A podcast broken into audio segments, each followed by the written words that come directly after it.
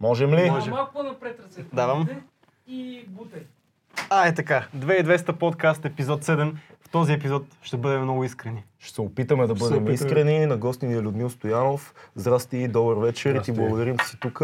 Ти си Здрасти. от двайсет и една години експерт по детектора на лъжата по полиграф.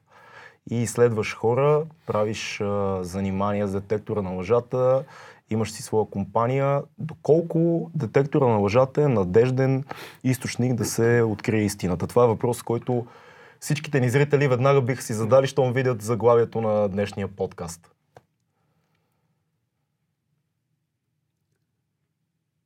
Чехте, какво почнахме разговора? Доколко а, да, да, не, обичах, да. не обичам да гледам телевизия. Да. Това е. Да. А, и гледам много такива предавания като вашите, разбирате ли? А, ама по-такива политически, нали? Мога на политическа тема, някои неща. Леви такива. Кажи ми за детектора на лъжата първо. Чакай да ще кажа за детектора на лъжата са. Да. То, това е истината. Да. Истината е точно в тези предавания, защото са неформални. Mm-hmm.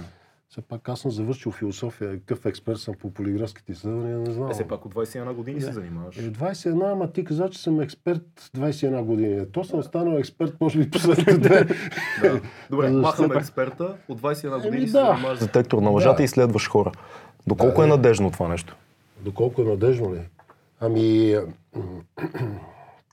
всичко е сравнение. Mm.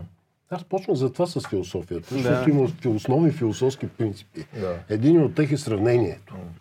Значи, като кажеш това добро ли е, лошо ли е, хубав ли е Цецо, не е хубав. А, Цецо е хубав. Ама хубав е, зависи кога. Да, да, да. И, и зависи е, до каква степен е верна неговата оценка, че е хубав. Сега, ако седи вкъщи, се гледа, нали, и не излезе навънка, никой не среща, никой не говори и си вика колко съм хубав. И като излезе навънка вече... Това няма никаква стойност. Може да се разочарова, да. да. да. Та, в сравнение с а, какво да ни е надежден, по-надежден, надежден, обективен, валиден, то това са различни категории. Mm-hmm. Между прочим, ще поговорим малко mm-hmm. за тези неща, да е, покрайна етапа. А, така че за определена ситуация той е не само, че е най-надежният, ами той е единствено възможният да се установи нещо. Mm. Има ли... а, примерно обективен... нямаме някакви други доказателства, да. нямаме Uh, запис на, нямаме свидетелско, нямам, никой не е видял нищо с сетивата си, не е записано нищо, нали? Uh, нямаме някакви други доказателства, органични, каквито да са били, или са заличени, нали, примерно, при разследване и така нататък. Така че uh, в някои аспекти просто действително е единственият надежден метод, подход към установяване на истината. Има ли обективни критерии? В смисъл, очевидно да. има, тъй като си има фактор на измерване. Това се казва стандарт. Да, разкажи малко повече. Ми стандарта, сега влизаме малко в а, а, предмета на психометрията, на психологията. Има специална такава дисциплина психометрия, където се измерва доколко една методика е валидна. Има разлика между валидност, надежност. А, значи надежността мери, а, се измерва точността на някаква методика. Методика какво е това? Това са тестовете, mm. които са стандартизирани обаче. Нали? Те са м- свързани с а, конкретни методики, т.е. конкретни процедури, с които се констатира нещо. Така. Примерно в психологията черти на характера, да речем. Mm. Нали? Да. А, те биват а, личностни методики, биват проективни методики. А нашата методика е психофизиологична, между прочим. Тоест mm. имаме един елемент, който а, е много точен. Измерва се дейността на физиологичните системи. Тоест това е... пулс. По отношение на стимула или въпрос. Okay. А въпросът е действие в миналото, дали е извършено. Обясни ли му малко по-логически език цялото това нещо? Тоест, вчера спрямо... бил си в тази стая от десет до дванайсет. Така. Да или не? Не. Не. Спокоен ли си? Не, защото почнах да мисля дали си го спомням правилно. Е, добре, а често съм в тази стая. Припомни си да. вчера от десет сутринта, говорим, от десет до дванайсет вчера. Значи, не, не, не съм, не съм бил със сигурност. Къде беше? Вкъщи. А знаеш какво се е случило тук вчера от десет до дванайсет в тази стая? Не. Ама много неща може да са случили да. и лоши. Да. Може някой да е влезал нещо, да е откраднал камерата, примерно. Така. Или а, да е извършил някакви, някакво друго престъпление, примерно. Нали? Mm-hmm. Да е прибил човек, да е изнасилил човек, примерно, mm-hmm. да е откраднал нещо друго. Или пък е да е поставил някакви подслушвателни устройства тук под масата, да речем. Или mm-hmm. нещо друго. Или пък е, колегата там има компютър, нали? Му е бръкнал в диска и му е извадил нещо. Mm-hmm. от компютъра. А по колко жизнени показателя, колко жизнени показателя мери полиграфа? Е, е. Това са всъщност начин, записват се, наблюдават се, записват се и се измерват следите на психофизиологични следи. Uh-huh, uh-huh. Тоест следите на физиологичните системи, да. Някои физиологични системи. Uh-huh. Когато говорим за полиграфа, нали, задължително там се измерват три следи. Да. Това е записано в полиграфската асоциация на всяка една страна. Значи това е дишането, сърдечната дейност и изпотяването. Това са три неща задължително, които се измерват. Тоест, дихателната система е една физиологична система, нали? Да. А сърдечно-съдовата дейност е една физиологична система. Терморегулационните функции, които се извършват, между прочим, не от мозъка, ага. Т.е. не от, така да го кажем, мисловната психика, от, или както е по Павлов, нали, централната нервна система, не от централната нервна mm. система, а от вегетативната нервна система. Може ли да се каже, че се измерват показатели на стрес при лъжата? Или, защото това са неща, да. Или ускоряване на пулса, зачистяване на дишане, изпотяване да, на ръцете. Да, да, да. да. Стреса, стреса да. Това е норма, реак... норма да. Реакция mm-hmm. на съпротивление на тялото. Да. Нали? Ето сега изваждам един пистолет и почвам да обирам Uh-huh. пред погледа ти е, спуска yeah. пистолета и го зареждам отгоре всичко. Uh-huh. И ти не знаеш дали има вътре патрон. Всъщност знаеш, прищряква си. Да. Просто. Почвам да пулса се ускорява. Отделя се адреналин. адреналин да. Първо хормоналната mm, дейност да. Се задвижва. Да? А целта каква е? Целта е fight or flight. В смисъл дали да се съпротивлявам, дали да бягам, да съм готов. Чел си ги тези неща, но по-простичко, нали? По-простичко. Да се спасиш. Да съм да спаса. Да, да, или ще ме удариш, да съм или ще готов. Да, да, точно. Трябва да си готов. Mm-hmm. Значи, а, организмът ти физиологично трябва да си готов. Да. Разбираш ли? Трябва да може да отреагираш. Mm-hmm. Аз го давам този пример много често. Yeah. А, Доган, случай, когато това момче с пистолета. С пистолета. Да. Кой направи Доган? Само леко се удря да. И после да. Веднага се да. Задейства. Това е момента на стреса. Uh-huh. Нали? Да. Реакцията. Тоест, мускулите му се изпълниха с кислород. Uh-huh. Нали? Кръвта почна да циркулира по-бързо. Нали? С премисленето. Uh-huh. Нали? Тоест, вече не се плаши от пистолета, че ще умре. И просто го удари със сила. Uh-huh. Мускулите се задвижиха. Да. Е, това е стрес.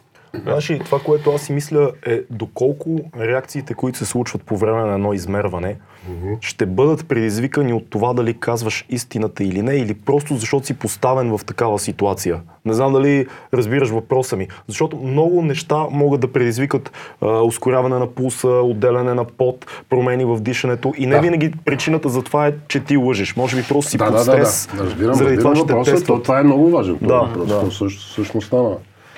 на проблема при нас с, с полиграфа. Нали? Как, се, как се открива истината? Mm. На базата е на измерване на стреса, защото стреса може да влезе тук гола мацка, нали? Приемаме всички да се стресираме. Нали? Какво мериме ще? Какво мериме? Нещо лошо ли мериме? Какво мериме? Да. Обаче... Женен, някой женен ли от вас? Не. Щастливци.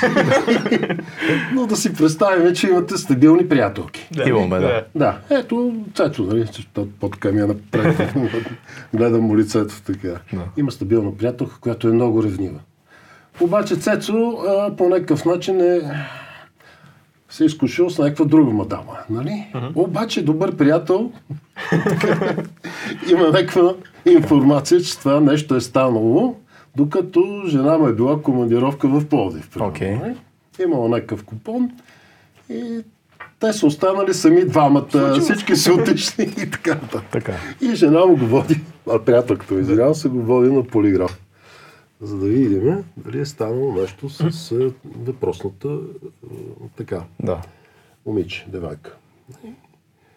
И го питат сега. А, с въпросната жена, примерно, кой Ван, а, Ваня, примерно, Ваня.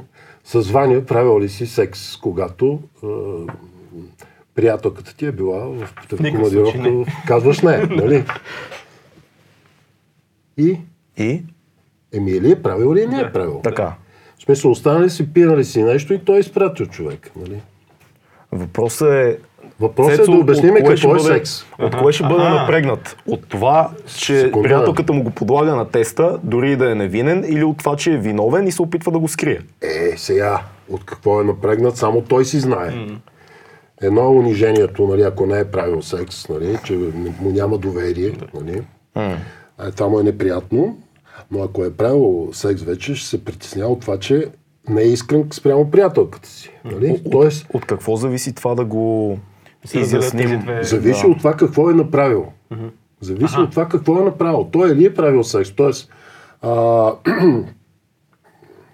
злоупотребил с доверието на приятелката му. Нали? Или се възмущава от това, че приятелката му няма доверие. Нали? Защото тя трябва да го познава. Толкова време ходят заедно. Okay. И затова му е неприятно. Да. И, и се притеснява от тази гледна точка. Не се притеснявам и чувства някакво такова дискомфортно чувство има. Нали? Въпрос е, което колко... аз не мога да разбера. Да. До момента, когато почваме да обсъждаме нещата и да му формулирам въпросите, okay. които ще му задам. Mm.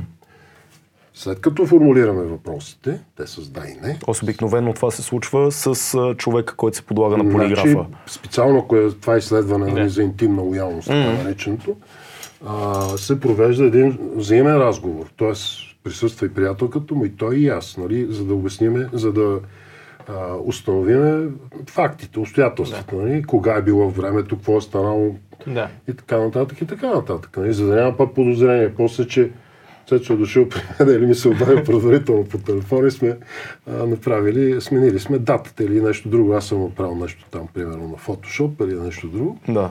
И съм подменил графиката и така нататък, което е почти невъзможно, може да прочим, защото не трябва да има и аудио-видеозапис, mm-hmm. графиката също се записва, после се а, пуска същия запис. Добре, хи- хипотетична ситуация. Сега, не, аз не да, съм, да. запомнил, аз не съм забравил а, okay, какво okay. ме попита в началото. Нали? Кога установяваме стреса при лъжа и кога е някакъв друг а, стрес, който не е свързан с лъжата. Значи ние измерваме А, стреса или лъжата е свързана с това дали един човек е извършил някакво негативно действие или не го е извършил. Mm-hmm. Когато го е извършил и отрича, че го е извършил, се появява стрес-реакцията, която ние търсиме. Mm-hmm. Съпротивата на организма. Защо? За да се излезе от ситуацията, mm-hmm. нали? Цялата тази история.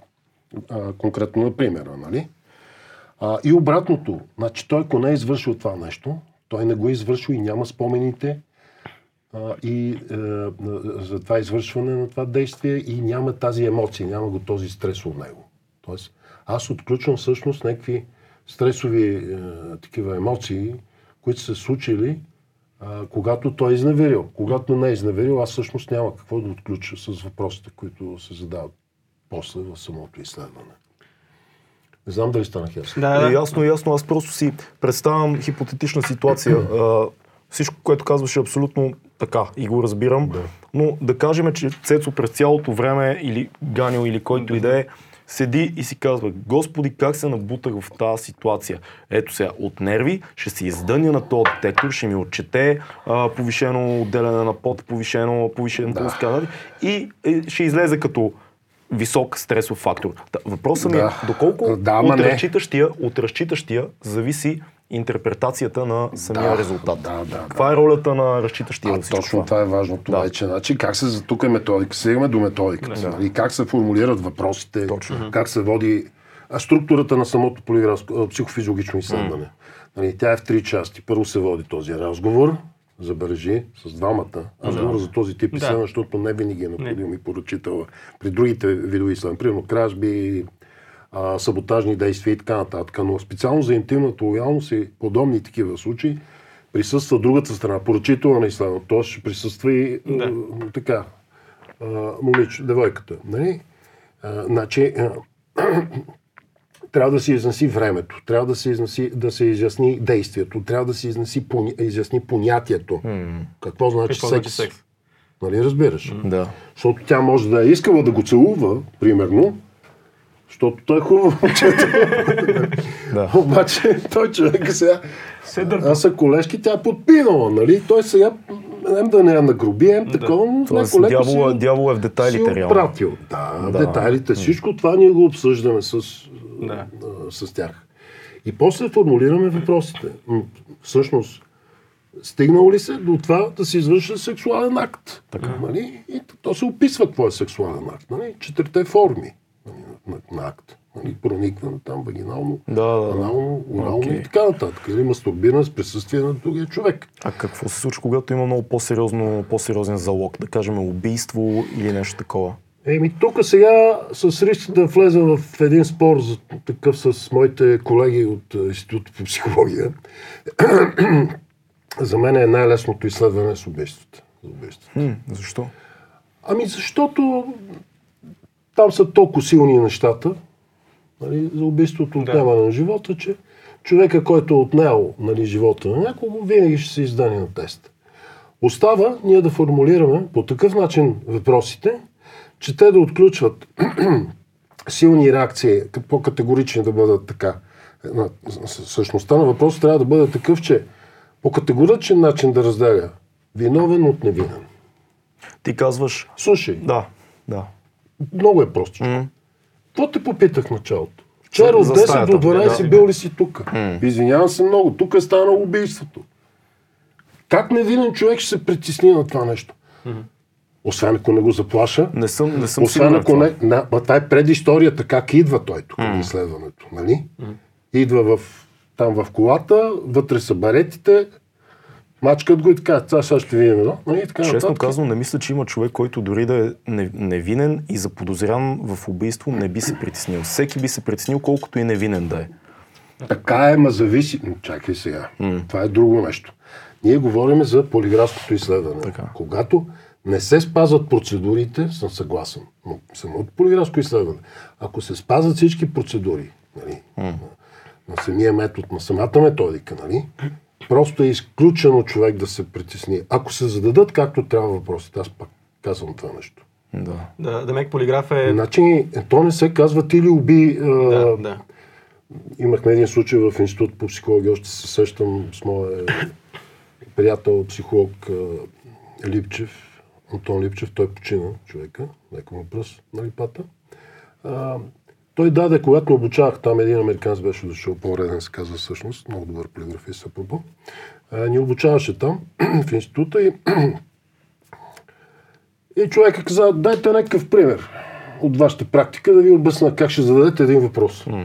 И точно в същия момент имаше някакво убийство на баба Ваня. Нали? Апропо, сега имаше тук нещо подобно, непрекъснато се случват такива mm, неща. Имаше по телевизията, между прочим, една жена, дето беха нападнали, беха я прибили. Mm-hmm. С нощи мисля, че го гледаш. Mm, да, точно мисля, че да. Така, та случая къв беше. Значи, тази баба Ваня влизат двама младежи там да изземат пенсията. Тя налегла обаче жената, доколкото си спомням случая. А, и почва да вика обаче. Нали? И сега да не е чудят, какво прави. Вижда една връв някъде, този завива и почва да души и убива по този начин. Така, нещо такова разказа Липата и по, нали, вика сега как ще зададете въпроса? Еми ти ли уби баба Ваня? Е, няма такъв въпрос. Това е цялата логика, че ти почваш с смисъл, започваш ли... отдалече, отдалече, отдалече. Познаваш ли, mm. живееш ли в това село? Цялата ситуация, да, цялата да, да. ситуация, цялата обстановка, mm. предисторията, защото имаме и мотив. Апропо, сега ще отворя една скоба, не знам дали ще ви е интересно, но това е всъщност нещата, които аз работя и сметам, че по някакъв начин там съм... имам своя собствено виждане по методиката и съм я изменил, така че според мен работя по-добре. А, самото престъпление, да речем е кражба, има три момента. Планиране. Всъщност едно действие, я ми кажете вие, бе. Едно действие на колко момента може да се раздели? Планиране, действие да, и последствие. последствие да. Прекрасно, бе, браво! Кой завърши философия? Аз за, за малко, да, в да. Софийския. Да, да. да. Сме учили кино и двамата, така че кино сме учили. Ние сме си дървени философи. Да, да. Да. Ето го момент. Да. Значи планирането. Нали? Самото извършване и какво става след това. след като са излезнали. И въпросът обхваща целия спектър. Да. Аз така се базикам някой път, нали, с изследваното лице. Кога свършва, кога почва и кога свършва кражбата? Uh-huh. Мисълта да извършиш, борбата в, вътре в теб да преодолееш съпротивата на съвестта, mm. защото това е в колектив някакъв, нали? Ти излепоставаш други хора. Нали? Ако mm. си в някакъв колектив и ти си извършва някаква кражба, почва разследването, което всички твои колеги ще разследват. Слуства, ти взимаш някакви пари, които касаят други хора. Това, да, да, да, да. Ти ощетяваш други хора. Значи човек се бори. Има съвест. Всеки един човек има съвест. Нека, че... да. Има някаква битка морална. Да, да, има някакви хладнокръвни убийци и това ще поговорим, да. Може би, и за това е интересно. Да. Хладнокръвни убиец, какво е? Да. Няма такива хладнокръвни хора. Бе. Това... Язък за някаква психология, ето само това повърта. В момента, да, кажи. Значи, предисторията, планирането, mm. нали?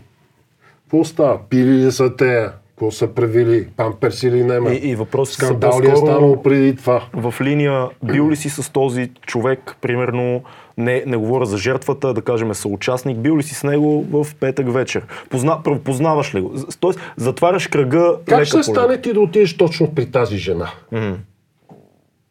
Значи, те са разбрали, че тя има пари. Mm-hmm. Какво са разбрали друго? Че няма куче. Че няма мъж. Дай ми пример за такъв въпрос, който би задал на... за този случай, примерно. А... Освен познаваш ли тази жена, т.е. знаеш ли, че тя има куче? Нещо такова ли е формулировката? Ами ето сега ще задам един нов въпрос. Да. Кога научи ти за пръв път, че баба Ваня е убита? Еми като ме повикаха в полицията. Нали? А това е станало, да речем, в понеделника, него са го повикали в средата. Mm. Във вторника знае ли си, че баба Ваня е починала? Mm.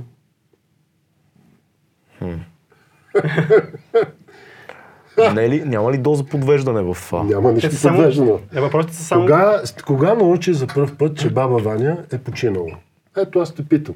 Ти ми казваш, бе, човек. Кажеш, от тебе научавам. Да, сега. Добре, сега. Преди да влезеш тук в нова телевизия днеска, mm. нали? Знаеш ли, че тази жена е починала? Добре, аз ако кажа, под стрес съм. Окей, прав си, да, научи. Чакай сега, къде е стрес? Ако си обвинен в убийство, ти си под стрес. Ако си задържан, да те задържат. Не се водят мой... Сега аз изхождам от моя начин, по който аз се провеждам. Стигнал си до детектора на лъжата. Има подозрение, паднало върху теб. Ти ме бърка с разследваш полицай, с криминален полицай и обой не отдал там, дето ги казвай, защото... Не, не, стигнал си до детектора. Еми, той е стигнал, а той като влезе вече казва, човече е спокойно. Сега. Сега ще разберем каква е истината. Една жена е убита. Познаваш ли е тази жена? Тя е от вашето село. Намира се третата къща от след това. След да, табелката казва, да, Тодоричене. Я, знаме, нали? Коя е... Да. Ти знаеш ли, че е починала тази жена?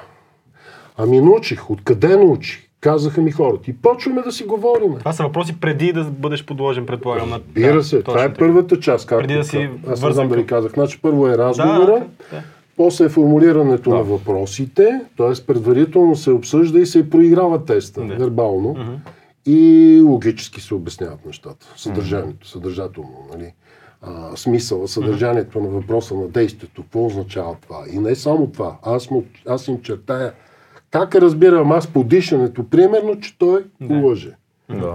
И му обяснявам, че няма как тялото, това, което касае да. Твоя въпрос фактически, mm. да те подведе. Няма как да те подведе има тялото. Има контратеза на твоята, ето сега аз не съм я обрал тази жена. Реакцията, да. Не, не съм я обрал тази жена, сега в момента се разбере, че аз не съм я обрал и съм спокоен, защото знам, че от този тест ще се докаже, че аз не съм виновен. Точно така. Така че не може защото да... реакцията на човека, който е убил тази жена, тъй като тялото ще му се съпротивлява, когато казва не. Да.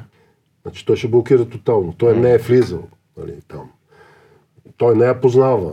Нали. Той изобщо има пред... заучен, заучил си е предварително а, рибито, къде е бил, какво такова, изрецитирва го веднага, така, така, така до дванайсет часа по, да, по минутки, бех там, после с колегата, с мой приятел, отидохме там, пихме до дванайсет часа.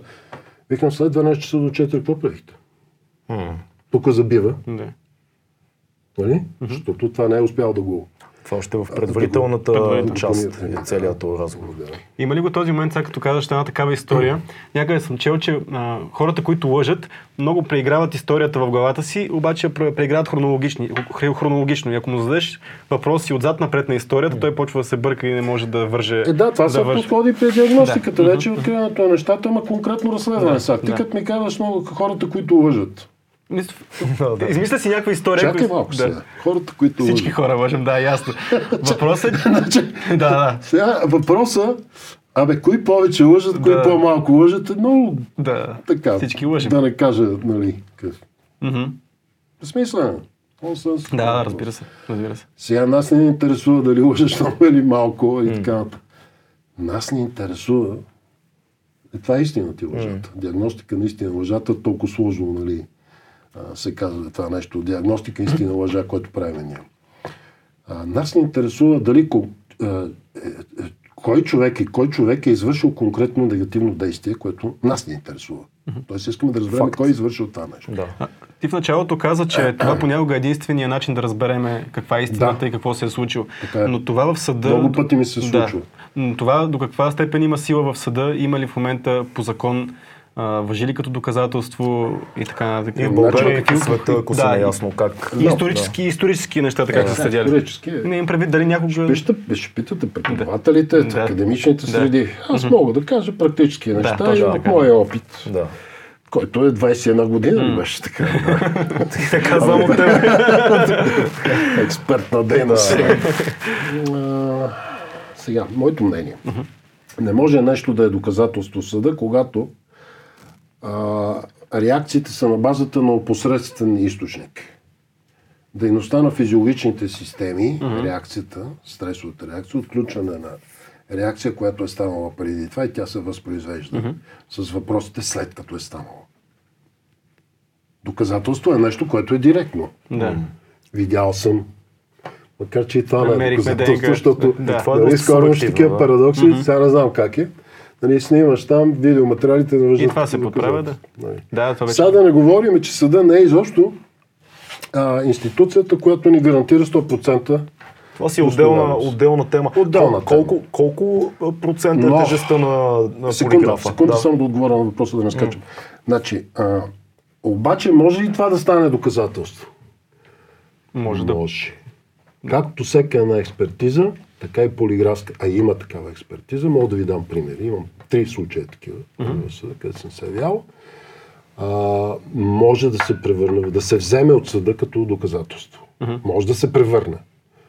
Нали? Но априори да казваме, че полиграфското изследване е доказателство, да.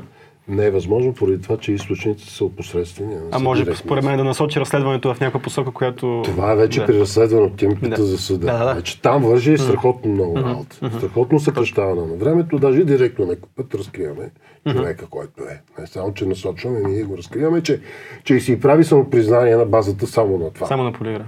Да. Mm-hmm. А и преди полиграфа. Mm-hmm. А вече като е стигнал там не мога да го излъжеш. Не. Логически. Логически. Просто преди полиграфа седи тук полиграф. Да. Има случай, когато ме се обажда, той си призна, защото значи, му казах, че ще ходя на полиграф. Да. Това е един етап. Да. Вторият етап е идва при мен и аз преди теста. Така се разговаряме, си го убеждавам, че си признавам. Той си призна. Нали. Третия момент е след резултатите. Се връща и си казва, аз го направих това нещо. Вау. Нали?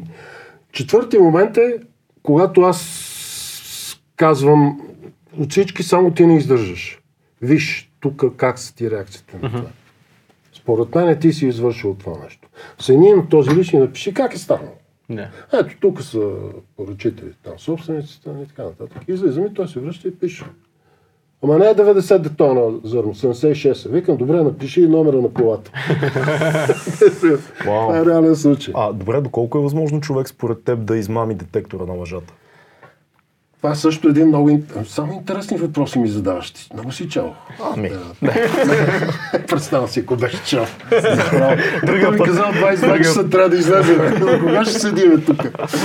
Не бе, аз мога до сутринта да седиме. Ами, ако... Готови сме? Такова. Ще отворят и ще... Ще си иде оператора, ще се тръгне. Да. То, той какво му остава там на него? А, той... Слушат му това. За, за той, той гледа нещата, следи сега да не се срине тук. Слушам лентата. Какво беше въпроса? Това е въпрос за колко мога да се излъже да хитро на мъжата. Така. Сега, тук имам аз една моя концепция. Кавички. Значи. А, агентите, които ги пращат под прикритие в сериозни служби, нали говорим, за мен са полиграфисти. Истински полиграфисти. Не обучени, а полиграфисти. Т.е. работили са. Yeah. Поне хиляда човека са минали с полиграф и са наясно с методиката. Защото иначе не могат да излъжат полиграф. Ако ги проверяват, а там ги проверяват, примерно, ако говорим mm-hmm. за сериозно разузнаване, примерно. Има два, два случая, не помня имената на агентите, но скоро точно във връзка с този разговор с тебе бях чел за това. Uh-huh. А, много големи съветски агенти, които след трийсет и кусор годишна служба се оказва, че са били двойни агенти. Hey. И практиката на, на ЦРУ, доколкото на КГБ, скоро. практиката на КГБ е, че те реално два пъти в годината или нещо такова, за трийсет години минават полиграф. Da. И нали, в тази статия, която беше написал човека от сайта, казваше, ето, нали, това е доказателство, че може да излъжеш детектора на лъжа. Тук говорим за специално тренирани хора, които много добре знаят Сега. методиката. И заради да. това така се е получило. А, това искаш да кажеш. Е, възможно. В смисъл, възможно. затова са успяли да... Е, да, да, да ама... ама чакай сега. А... Или защото е бил корумпиран човека, който е чел тестовете, или защото е имал друг чадър. Да, смисъл... е корумпиран, ако е, говорим за ЦРУ или за... За КГБ говорим. За КГБ ли? Да, руски агенти, които се оказват, че са били двойни агенти. Сега това е много интересна тема за КГБ. Аз слушах, те почти всичките са двойни станали. Въпросът е как са минавали по два пъти на година за щатите, теста. Които са били там. Те са били руснаци, които са били двойни агенти. Това не е важно в случая. Въпросът е как са минавали теста. Аз защото слушах, има, едно, има един такъв сега, който е... То няколко са. Няколко са руснаци, то е украинен смисъл. Украинен смисъл. Мисля, че става дума за преди около трийсет години, нещо такова. Не, не Ама, е скорошен да, случай. Ма не гледай са. Те си, виж са, те до един момент работят за КГБ. Да. КГБ се разпада. Даже част почва да сътрудничи с ЦРУ и с там, израелските служби и ми, там, и английските служби. По едно време ще ли да се обединява и НАТО и Въпросът е как са минавали детектора два пъти в годината в продължение на трийсет години. Ама не, ти не, не следиш мисълта ми. Значи, аз проверявам, значи полиграф, полиграфа нали, е констативна методика. Mm. Тя констатира какво се е случило от този момент преди този момент. Mm. Значи сега днес, като поправим тест, значи трябва да питам нещо, което е станало до този момент. Така. Нали така? Затова ти казах. КГБ, Съветския съюз се разпада, КГБ службите почват да работят по друг начин, да си сътрудничи с брат и той минава вече на другата страна. Mm-hmm. Значи, ако го провериш на един по-следващ, сега ако го провериш за преди две-три години, вече проверяван ли? Въпросът е, че те са проверявани в рамките на времето, в което са работили. Те са проверявани за минало. Ама след това, като са се променили, не са проверявани за този период. След този. А, хм, не мисля, че това е логиката, защото реално погледнато те са изследвани докато са били агенти. Аз съм ти лоялен на тебе като работодател, ти изчезваш от тази фирма и идва някой друг. Разбираш? Който аз вече не съм лоялен. И му спретвам някакъв номер. Ако съм проверяван с полиграф преди това, нали, съм бил лоялен, значи съм издържал тест. В смисъл не съм излагал полиграф. После обаче проверявам се. А ти имаш предвид, че те са че станали двойни агенти в последствие. Не, разбира се, и заради това резултатите им са били така верни е. по време на изследването. Разбирам те. Да, но а това, което mm. питаш обаче... Mm. Нали, за специалната подготовка и така. Това означава, че или полиграфиста е некадърник, в смисъл не е достатъчно опитен. Нали? Или манипулира резултата е в, в определена. Това е една игра. Да. Това е една игра. Mm. Значи, какво трябва да направиш ти? Казахме, три следи има, нали? Да. Кардио, кожно-гъванично, това е изпитяване mm. и е, дишане. Диш. Това са три различни центъра на вегетативното нервно, които са, тези центрове се намира в гръбначния стълб. Okay. Нали? Да. Относително самостоятелни са реакциите. Това го пише и Бакстър, който е създател на, на зоновата сравнителна техника. Нали? Този подход е към цифровия подход фактически. А, значи ти едновременно трябва да манипулираш дишането, кожно-галаничната реакция, изпотяването, mm-hmm. фактически, интензивността на изпотяването. Так. И а, артериалното налягане.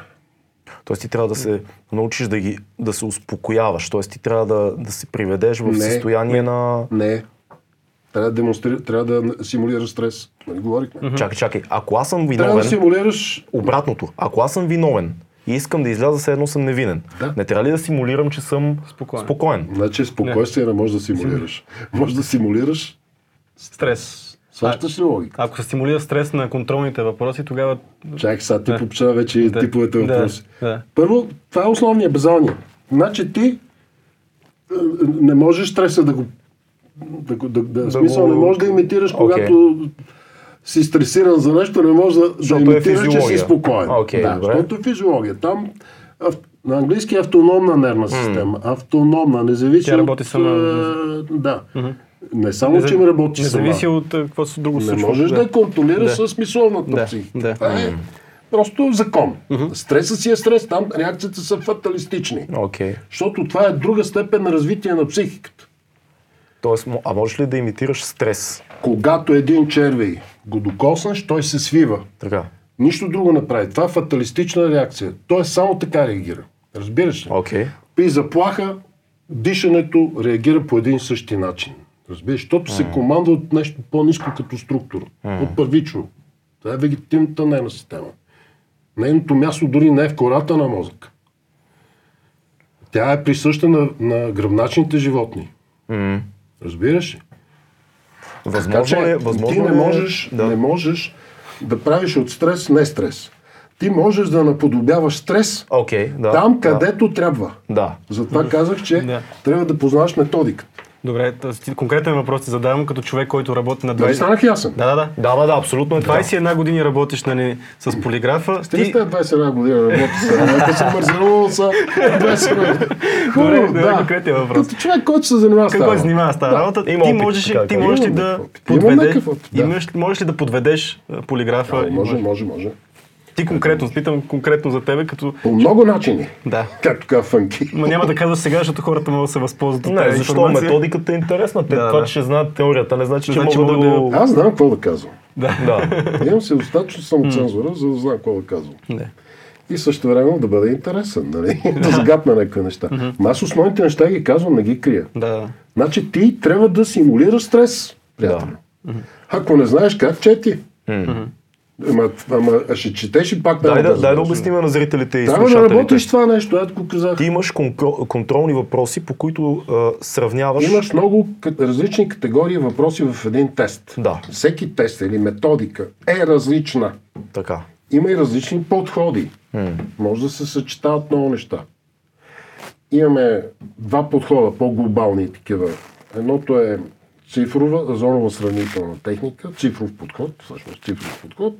Другото е клиничен подход, което е една мешавица между това, което проективно може да прецениш субективно по най-различни други пътища, методически, нали, смисъл най-различни методики.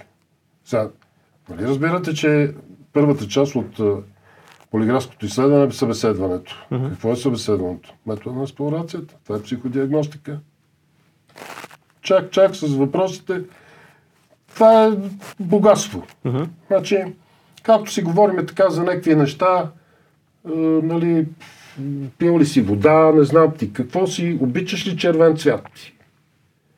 Всъщност, педала на това колело, ти ли го махна?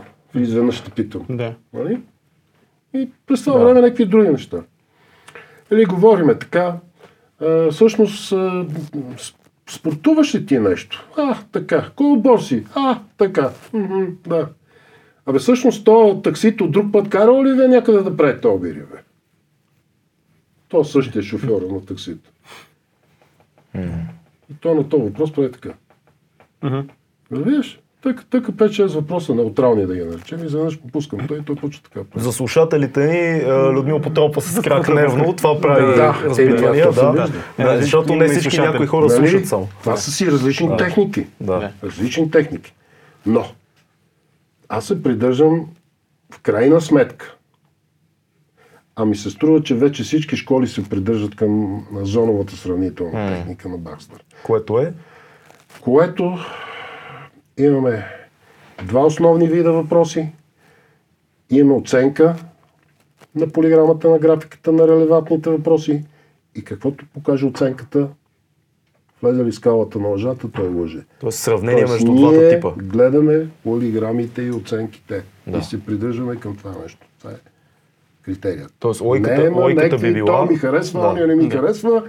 И, ама всъщност той пък може тези реакции, макар че има дванайсет минус дванайсет на два въпроса, което е оптимума, максимума на оценката по петобалната система, ама сметам аз той, че не е извършил това нещо. Е, няма такива игри. Няма такива игри. Тоест, логиката да на измама би била... Ще ти покажа, да. покажа, ако искате графика, така ще изваба. Да. Само, че mm. искам да не се види името. Нали? Ако имате такъв интерес. Да, да, не, да, не можеш да, да кажеш на този човек, че не лъже. Mm-hmm. Защото го смяташ, че се е притеснил нещо и не знам ти какво си и не знам ти що си. Няма такива неща. Да пробвам за трети път. Лойката, лойката на, на, на измамата към полиграфа би била следната. Клас, симулирам стрес на контролните въпроси. Това не съм го казал, аз ти си го казваш. Аз, аз да, мое, мое питане. Аз казвам, че аз симулирам стрес, стрес на, е подхода. на контролните въпроси, така? Като например... А, казваш ли се Орлин, да кажа. Казваш ли се Орлин, което е ясно. Да. Аз съм стресиран и това са ми базовите значи, нива на стрес. Казваш ли се Орлин, първо не е контролен въпрос. Добре, дай ми пример ти за контролен въпрос. С черна буза ли си? Спомниш си от дете до осемнайсет години да си откраднал нещо от някъде. Да. Какво си откраднал, бе, Орлин? Това би ли било контролен въпрос? Какво си откраднал? Не, не, какво си откраднал, ми кажи се. Не помня. Но съм крал със сигурност. Аз какво попитах, Цецо? Дали си спомняш, спомняш ли си да си крал да нещо? А, нещо. Окей, отговорът е не. Отговорът е да, спомня... Е, как да не си спомняш, бе? Ма виж колко е хлъзгав този път. Чакай, да си задам сега аз моя въпрос. Да опитаме да се предиме някакси. Не, бе, ти ми каза ти какво е контролен въпрос. А, чакай, чакай. Ако значи, нивото... е неутрален въпрос. Ако нивото на стреса е повишено по време на контролния въпрос, тогава а, би, би било сравнително близко до нивото на стрес, което имаш при въпроса, на който лъжеш. На който? Да. Чакай, ма, това много ги объркваш. Не, напротив. Ти мога да лъжеш на контролен въпрос, бе, човек. Даже аз бих искал да лъжеш на контролен въпрос. Да те хвана да лъжеш. Добре, как, как работи тогава схемата? Ще ти кажа защо. Гледахме... Превключване на вниманието. Има, има много... Човек да, превключва да. само на най-опасните в момента неща. Mm-hmm. Психиката. Ето, това е разкладничето. От там нататък няма какво говорим повече. Какво значи превключване на вниманието? В моята практика дългогодишна. двайсет и една години Това нещо съм го констатирал. Друго нещо мога съм констатирал. Но, човече, ти превключва вниманието върху най-опасните за тебе, най-опасното действие, а не върху другите. Ти не можеш, имахме един, ай сега му казването, че почина, но някакъв човек казва, имаме трийсет приоритета. Какво значи това? Не знам. Почва да ги изброят. Една партия mm-hmm. има петнайсет приоритета. Да. Нали така? Да. Има ли такова нещо? Еми, приоритет би трябвало да е едно нещо. Една, едно, три. Еми, да. Да. Горе-долу, обаче. А пък, по принцип, приоритета трябва да е един. Mm-hmm. И така работи и мозък. В смисъл, той е превключен. Разбира се. Mm-hmm. Какво ти днеска най-много се притесняваш, като се прибереш къщи? Дали да, стана да, подкаст? Да, чакай, да, да, чакай да, да, нека да кажа, да, всеки си индивидуално. После и тебе ще попитам. Аз дали ще кажа. За какво се притеснявам? Ако си е направил нещо лошо, от това се притесняваш от това, който ще те разкрие. Днеска какво си направил лошо? Ти сега днеска не мога да направиш петнайсет неща лоши. И дори да си направил петнайсет лоши, едно ще е най-приоритетно. Да. Това е. Ако те спре полицай и караш кола, какво се притесниш? Ако съм пил, най-много, че съм пил. Еми естествено. Ако нямам няма гражданска пред... отговорност, е... също. Да. Следващо. Но ако няма почерка си... Ако няма се притесниш, защото си е лепнал и знаеш, че е там. Да, да, разбира се. А ти преди малко каза за тези а, неща, които правиме с тялото си, когато лъжеме. А, и това е нещо, което всеки един човек може да... А, всеки човек може да види в отсрещния, ако го лъже. Може ли да кажеш някакви неща, които един лъжещ човек прави? Един човек, който... Ако аз в момента, ако те лъжа, какви са белезите моите несъзнателни? Въпросът е как ние може да, да разберем, сега, че някой ни лъже. Това е невербално поведение. Това са много да. широки, uh-huh. много широка тема, много интересна. Uh-huh. Аз правих такъв опит. но имам така един нещастен опит. Да. Чел съм, примерно, Леонхард. Ама не Леонхард, там акцентираните личности. Ами Леонхард, книгата, която е с... А, за, точно за невербалните. Менщих е Ausdruck,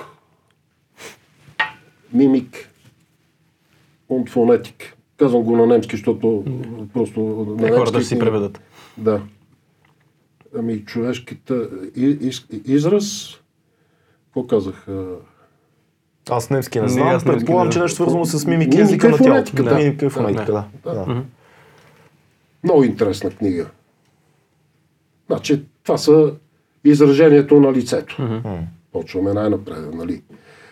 А, конкретизира го в а, веждите. Тази част. Mm-hmm. Нали? След това устата, нали? Челото. Нали? Имаме най-различни изрази на mm-hmm. челото, нали? Който рисува, между прочим. Mm-hmm. Характера, както казват, нали, там около дума гръцка. Mm-hmm. Характера, който рисува. Фани характера на човека. Mm-hmm. Нали? Mm-hmm. И така. Има хора, които по принцип са меланхолични, mm. има хора, които са съсредоточени, има които са агресивни. И това се личи на чертата, просто е писано му на лицето. Mm-hmm. Има и такива най-различни характеристики, не съм, не съм специалист на един. Та мисълта ми беше, че много трудно се стандартизира това нещо. Ето Екман пише точно такава методика за а, нали, на невербалното поведение. И е стигнал до седемдесет и седем процента или седемдесет и осем процента, сега малко иронично го казвам, валидност. Извинявам се много. Не е достатъчно, така ли? Не е достатъчно. Трябва да си сто процента или деветдесет и девет процента поне. Да. да. А нали висок, звучи като висок процент. седемдесет и седем, седемдесет и осем звучи като не, много висок процент. Не, не, какво правим? Не. Какво правим другите тридесет процента? М-м. Нищо не е това. Интересно. Може горе да не... Половината неща не ги познавам. Защо? Не, защото е некадърен. Защото тук са много големи индивидуалностите. Mm-hmm. Значи, ти ме попита как може да се различава. Mm-hmm. Погледа надясно долу. Да. Друг ще погледне така обаче. Mm-hmm. Нали? Да. Трети ще почне да мига. Друг okay. еди как си. Тъй, докато ги изреждаш, почвам да се самоанализирам. Усещам, че мигаш, мигаш докато говориш. Не, сигурно ще намерят закономерности. Да. Да. Но тук имаме, а някои па са безизразни. Uh-huh. Аз съм учил, нали, завършил съм философия в ГДР-то в Германия, фактически. Mm. Немците са абсолютно безизразни. Седат, вътре пада някой, почва да вика, всеки седи и гледа, че си чете и край. Мислите ли, че не виждат? Всичко виждат, но не гзяпат. И правят мимики. Да. Добре, трябва да наблюдаваме при това човека, за да може да горе-долу то, някакъв точен... То бебенцето се е насрало, mm-hmm. накало се. Да. Количката. Влизам аз, сестра ми, едни там ми беха дошли на гости и вна... Гледаш ги немците, всеки седи в гледата. Какво голяма работа. Физиологични неща. Да. Защо? Защо немците реагират така, а ние така? Може и народопсихология да има като някаква... Да, но защо е народопсихологията така? Ми интересно е, защото ми интересно, ако, ако се замислиш... Там няма слънце. М- ние сме много по-експресивни, много как? по... Ами, даваме израз на емоциите. Да, да затвориш устите и да ги спреш. Напрек... Непрекъснато така. А, вер... Такава моторна активност, да, да, да. хипертивност и така нататък. Непрекъснато движение, ажитаж, непрекъснато. Виж, непрекъснато... Мимики, батовики... Да. Да. Вижте ги циганите, примерно. И те по същия начин, много са изразителни. Mm-hmm. Те откъде идват? Идват от южни страни. Да. Там тези неща са много интересни. Мимиката, жеста и слънце... в изкуството им влизат. Това са много интересни неща. Ти каза слънцето, това ли влияе слънцето на тези... Ами ти бил ли си в а, източна Германия, северните части? Там виждал ли си слънчоглед? Mm-hmm. Озя? Yeah. Няма. Mm-hmm. Рейн-Вестфалия, нататък почват озята. И то няма слънце. Yeah. Какво правим при това положение? Не, аз те питам като влиянието на... Икономия на, на енергия. Аха. Икономия на енергия. Uh-huh. Разбирате ли? Това, да, е, да. това е менталитета, ти да живееш там. Uh-huh. И оттам идват и депресивните състояния, по-скоро при по-северните нации. Които също са много-много обрани в общуването да. си. Абсолютно да. обрани са. Да. Не, че не разбират. Не, че са uh-huh. глупави. Не, че са студени. Uh-huh. Нали? Просто начин на изразяване на нещата, начинът на изразяване на нещата е по-особен. Не, не, не, че не са, нали, някаква расова теория сега да, да, да. развивам, нали, че са по-непълноценни и тези хора не можеш, са всички са глупи и не може да. А пък ние сме всичко разбираме и знаеме. Знаеме, като знаеме, за какво ни е това дирджето такова. Защото сме много умни всички. Нали? Мислиш ли, че лъжата е така нещо, от което хората не могат да избягат, че ни е по някакъв начин, че се е сраснало ами с природата ни? Защо лъжеш ти? Интересно, и аз се чуда понякога, но ами, реално лъжеш, защото... Ти лъжеш, защото другите те лъжат. Това е меха... защитен механизъм. Не съм сигурен в това. Не лъжеш, абсолютно, защото е най- най- най- най-лесният изход от ситуация. Най- най- най-лесната вратичка. Защитен механизъм. Mm-hmm. Начин на оцеляване е лъжата. Да, начин на оцеляване. Окей. Okay. Няма, няма. Това е, по... това е цялата работа. Кой от как ще оцелеш ти да не лъжеш? Аз мисля, че не лъжа ли? Занимавам се с някакви неща, които после пише в Фейсбук, че съм комунист и такова, обаче работя за етея. Ето най-ги уплювам. Има ли нещо като е, бяла... Нещо остана без пари, бе, човек. Бяла и черна лъжа. Има ли О, това твърдение това добра, за белите? Е да, за... Значи, виж сега. Ако питаш мене, проблема е да разбереме кои са приоритетните неща. Стигаме пак до приоритета. Където се лъжи. Тоест, действията, които ощетяват най-много другите хора и създават е, несправедливост в едно общество. Независимо сега дали обществото всъщност или групата, по-голямата група, или пък семейството. Дали, това са много важен проблем. Интимната лоялност. Е. Uh-huh. Моите колеги едно време се занимавах с тези неверите, нали? И смятах, че не мога да се занимава полиграфиста с такива работи. Така. Че е несериозно един вид. Как ще е несериозно? Това е са най-интимните неща между семейството на двама хора. Там си казваме всичко. Да. Първо, естествено. Не с родителите, нали, с uh-huh. интимния приятел, да, да, приятел към случая. Има иерархия на лъжите, така ли да те разбирам? Тоест има неща, има, които да. е важно и да не лъжеш за тях и по-малки неща, които е, са без... Това е като кражбите. Кукушкарски и други. Са ни занимават с кукушкарски истории. Mm. Същото и при полиграф. Проверявайте катаджиите. Я пусни главна дирекция да видиш. Mm. Ма първо да си подбера с охрана. Тоест има нещо като бели и черни лъжи, така ли? Еми, а, така не нещо... разбираме. Да. Не, не, нещо, е... което е следствие, което е не е толкова значимо и нещо, което руши съвет... това... съдбите на хората, на всички. Как са, тая престъпност, тая корупция, това, не, това къде отиват една голяма част от нашите доходи на цялото общество, отиват някъде ти не знаеш. А не смяташ ли, че ако човек има рефлекса, защото аз вярвам, че лъжата е някакъв рефлекс, който ти ако имаш за малките неща, после отива и в големите. Тоест, да, ако, ако аз съм на нивото, Цецо ми звънне и ми каже, утре свободен ли си, аз така, е, братле, тук много съм настина, така, всъщност имам друго нещо да правя. Това реално няма никакво значение, защото аз мога да му кажа и не ми се излиза, но решавам да го изложа за малкото. Ако това се повтори хиляди, хиляди, хиляди пъти в, на ежедневни бази в моя живот... И сега, ако си смени статуса и отидеш много нагоре в обществото да. и пренесеш този модел да. на поведението. От малкото към голямото. Да, вече... Няма да ти направи впечатление едни милиони да изчезнат да. или да а, осъдиш някого. А сега Цецо, ако е досаден, сега просто да. за него добро го правиш. Това си е ясно. Както се казва, се оправи първо и после ще... И после ще се комуникира.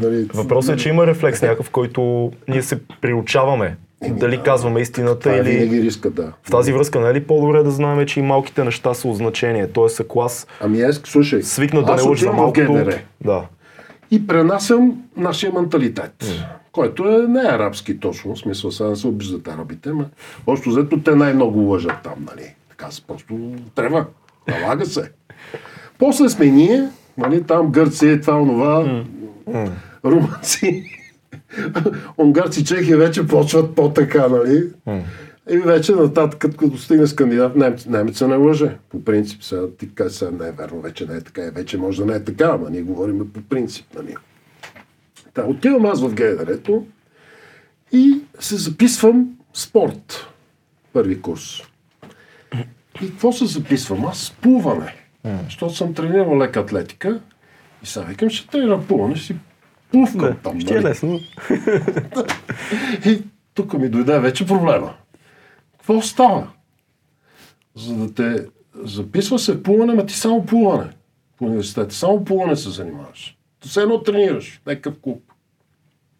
Тоест не риташ, не играеш волейбол, не. не бягаш. Сериозно е. Да. Само плуване. И първо ти правят категоризация. В коя група да те пишат? Пишат. Първа, втора, трета или атестационна. Това с болнични такива листове. Медицински свидетелства. Нещо шумно сърцето, имаш някакви такива неща. Да. Невроза и да. нещо друго сърдечно, някакви такива неща. И те пускат два километра да плуваш. И ти засичат разстоянието, за да могат те аранжират в коя група да попаднеш. При което, разбира се,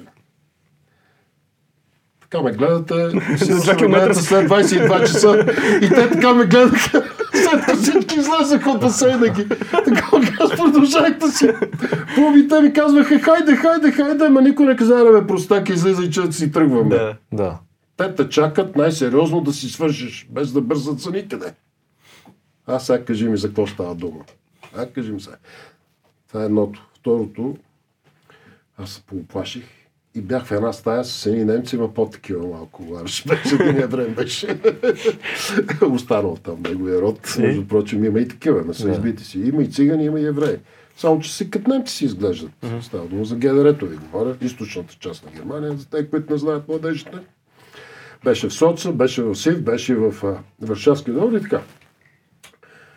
И те викат, бе, Свен вика, той еврейчето вика, що ли дойш нашата тестационната група, бе? Вика, мани ги викате е там. Ева, при нас ние си играеме топка, да. Подхвърляме си та. Викам и добре, ще дойда. И отивам аз в тестационната група, обаче он ми вика, треньор, викаме, имаш ли тест? Тоест медицинско. Аз викам и ми... Забрал. Свен нещо ми вика. Ами да, няма сега в момента, ама ще го донеса. Викам, аз съм да. България, нали? Да. И продължава си кода. Дребна, малка, административна, бяла лъжа. Чакай, чакай, ти кам. Да. Обаче вече стигаме края на годината. И трябва да ми завери семестър един вид там, по mm. физическо. И той ми вика, един път, два пъти вече ме подсеща за атеста и аз се отлагам. И викам, ще отида си извада един атест. Цял живот сме си водили медицински тук и в училище, и в това, нали? В един момент отивам аз вече, защото той човека настоява да си извада атест, да му представя. Отивам аз при немски лек, а ние имахме, между прочим, паспорта, а, а, такъв паспорт, здравен паспорт, книжка, всичко, насекъде влизаш. Да. Банкова сметка си имахме, просто всичко ни беше така уредено. И отивам аз и му казвам така и така, трябва ми е тест, защото съм се записал в такава група. Едно време имах сърдечна невроза в България, като учих история, имахме много изпити. И той сега yeah. почва да ми казва ама вика, как ще ви дам атест? Вие трябва да, да се изследвате, трябва да минете на такива изследвания, вика, защото може да имате заболяване. Аз не мога да пиша. Mm-hmm. Нали, след като сте имали, трябва да се види вашето състояние. Айкама, те ми отшумя тази невроза вече. Ама аз се записах, нали, ми трябва сега този атест, защото се записах в такава група, ама вече съм си окей. Вика, просто ми трябва вика тъс. За то почва пак да ми обяснява. Ама чакайте сега, ние не знаем какво е вашето състояние. Аз не мога да пиша. И yeah. пак ви го повтаря. Така. Това го препоръчвам ви го. На някой досадник, който yeah. иска да направите някаква нередност, нали? Което ни се случва логично, да, да. Логически му обяснявайте като намец едно и също нещо, търпеливо, без yeah. да го обиждате. Yeah. Нали? И взимайки всичко на сериозно. Yeah. Нали? Така. И този човек така три-четири пъти му казва, бе, човек.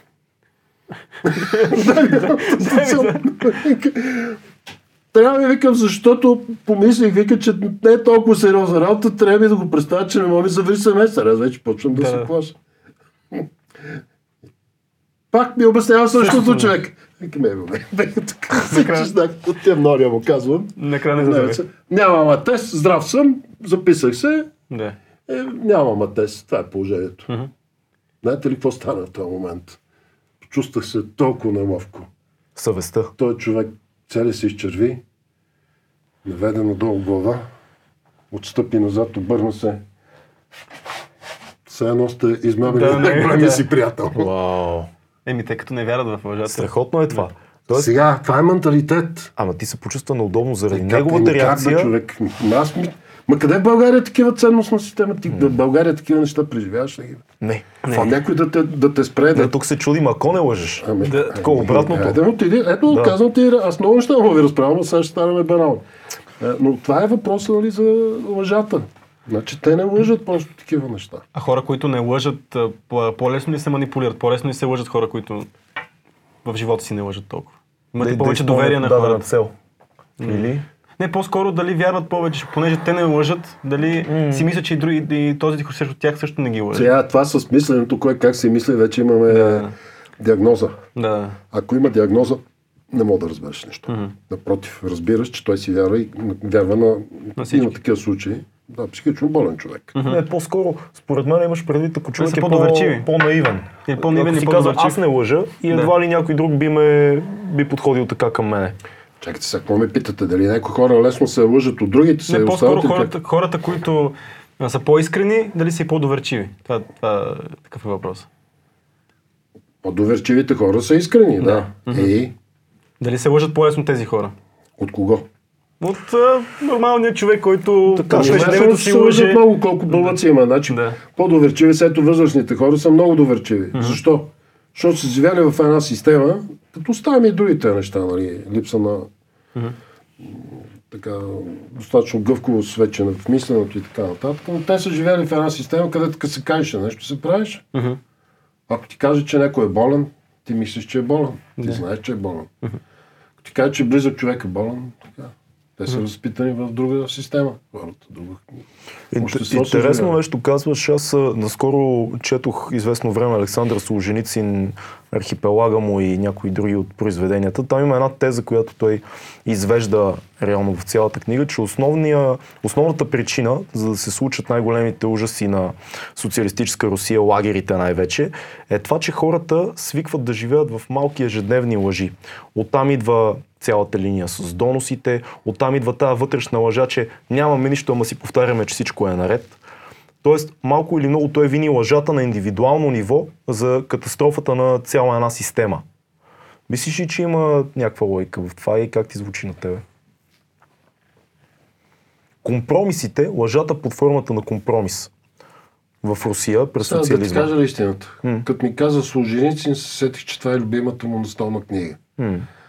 Ако има по-голям, за мен лично, защото съм чел доста неща, ако има, аз не знам дали има по-голямо, нали това говорихме, кой голям лъжец, mm-hmm. голям смисъл, mm-hmm. това е Солженицин. Защо така смяташ?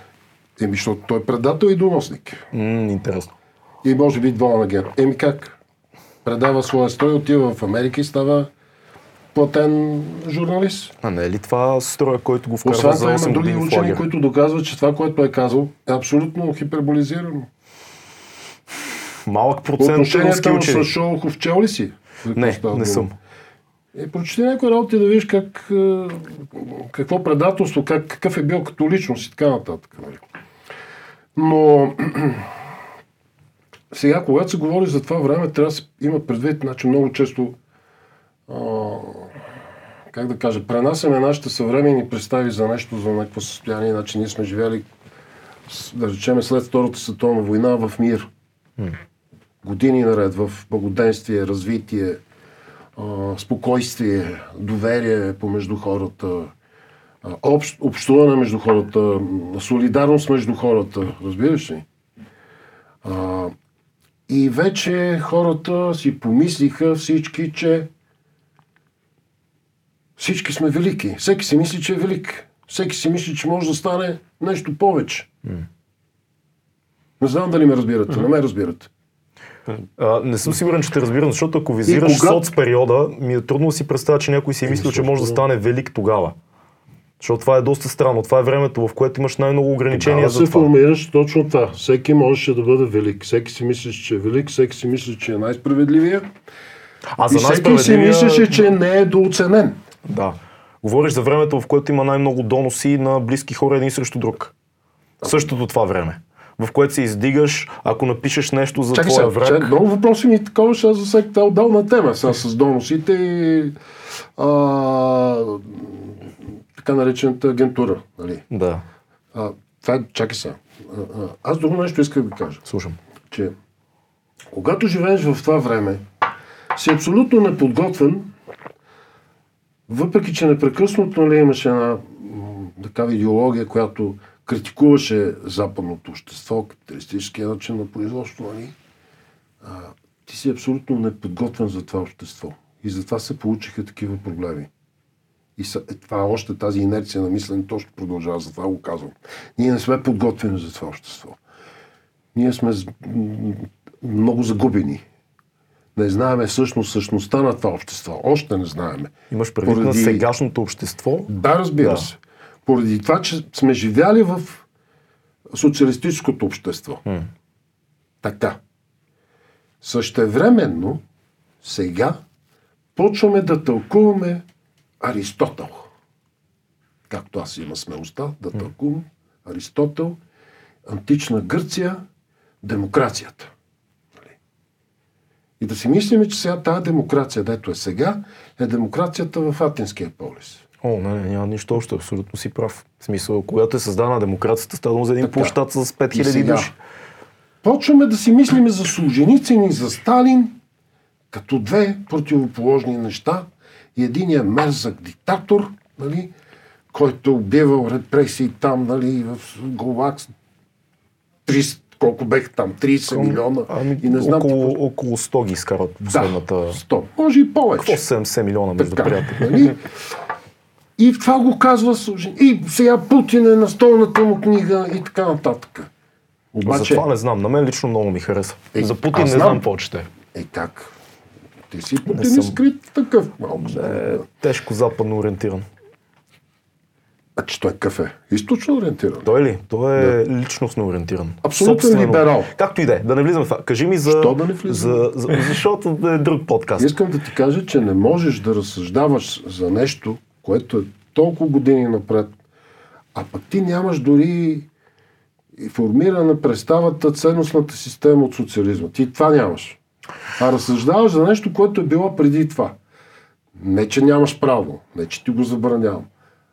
Просто нямаш представа. Нямаме представа за това нещо. Ти... Много е сложно. Това трябва да се занимаваш с история, да четеш ежедневно поне няколко години, за да разбереш нещо, какво е било. Със сигурност е така, защото аз имаме живи роднини. Това е доста важно. От този период. Живи по... роднини от този период. О, разбира се. Социализма, България, аз имам четиридесет и пет роднини от този период. Служеници в лагерите петдесетте години. Това не е чак толкова отдавна. И много хора са живи от тогава. Аз от тридесетте години имам умрели роднини. Да, да, мисълта ми е, че има, има живи хора, които са свидетели на този период. Не е един човек. Еми аз съм жив, защото това са моите роднини. Така? И аз съм свидетел. Факт. Има паметник. Факт. Това е окей. Мисълта ми е, че можем да разсъждаваме. Това е другата насока, не е западната. Да, може да разсъждаваме за отминалото, особено когато имаме Можеме, но се допускат много грешки, като се пренасят стари неща в съвремето. Или в момента критикуваш нещо от миналото и то страшно изкривено. Страшно изкривено. А всъщност актуалните проблеми по този начин се суб, сублимират. Разбираш ли ме, насочваш аз, вниманието да от съвременни да... проблеми за миналото и освен това те са и грешни. Аз това, което разбирам само да... Не може да прилагаме стари философии в днешно време, защото те не работят толкова лесно. Може, може но трябва да сме много трябва... добре запознати. Трябва да... Страхотно критични трябва да са. Възможно ли е човек да е толкова запозната с тогавашната философия, за да може да като пренесе четеш, полезно? А, оригинал а, всички диалекти, като почнеш Токидид, Херодот, а, Ксенофонт, Аристотел, Платон, питагорейци и така нататък, софистите и така, и като почнем и го оригинал го четеш, не. Нали? Ето аз днеска слушах Хитлер, оригинал. Mm-hmm. Много неща научих. После пуснах тая филмчетата за това. Той е взел тук нещо, той за... Бе, слушайте Хитлер, видите какво казва и mm-hmm. там разсъждаете всъщност какво е европейската идея била тогава и каква е сега Европейския съюз и къде са сходствата и къде са разликите и mm-hmm. общо взето има ли някакви закономерности обаче. Ама трябва да го слушаш Хитлер. И то беше не из... на немски, оригинално, неизрязани, както си е. Малко тоест, трудно за слушане. Намираш логика в идеите на Хитлер. Е, сега тъй... Ти го казваш, аз питам. Аз ти дал тази чаша, ти ми каза вече, че Да, трябва да познаваме историята, а, за да знаем какво е било. Нали, трябва да, да четеме и древните. Да ми не, не, вече, трябва да четеме и древните гърци, трябва да четеме и служеници. Не казах това, което той ми потясно говори. Когато се хваща тази тема, трябва много добре да си запознат, да си специалист или да се опираш на... Това е като в историята, аз история съм учил малко. Mm.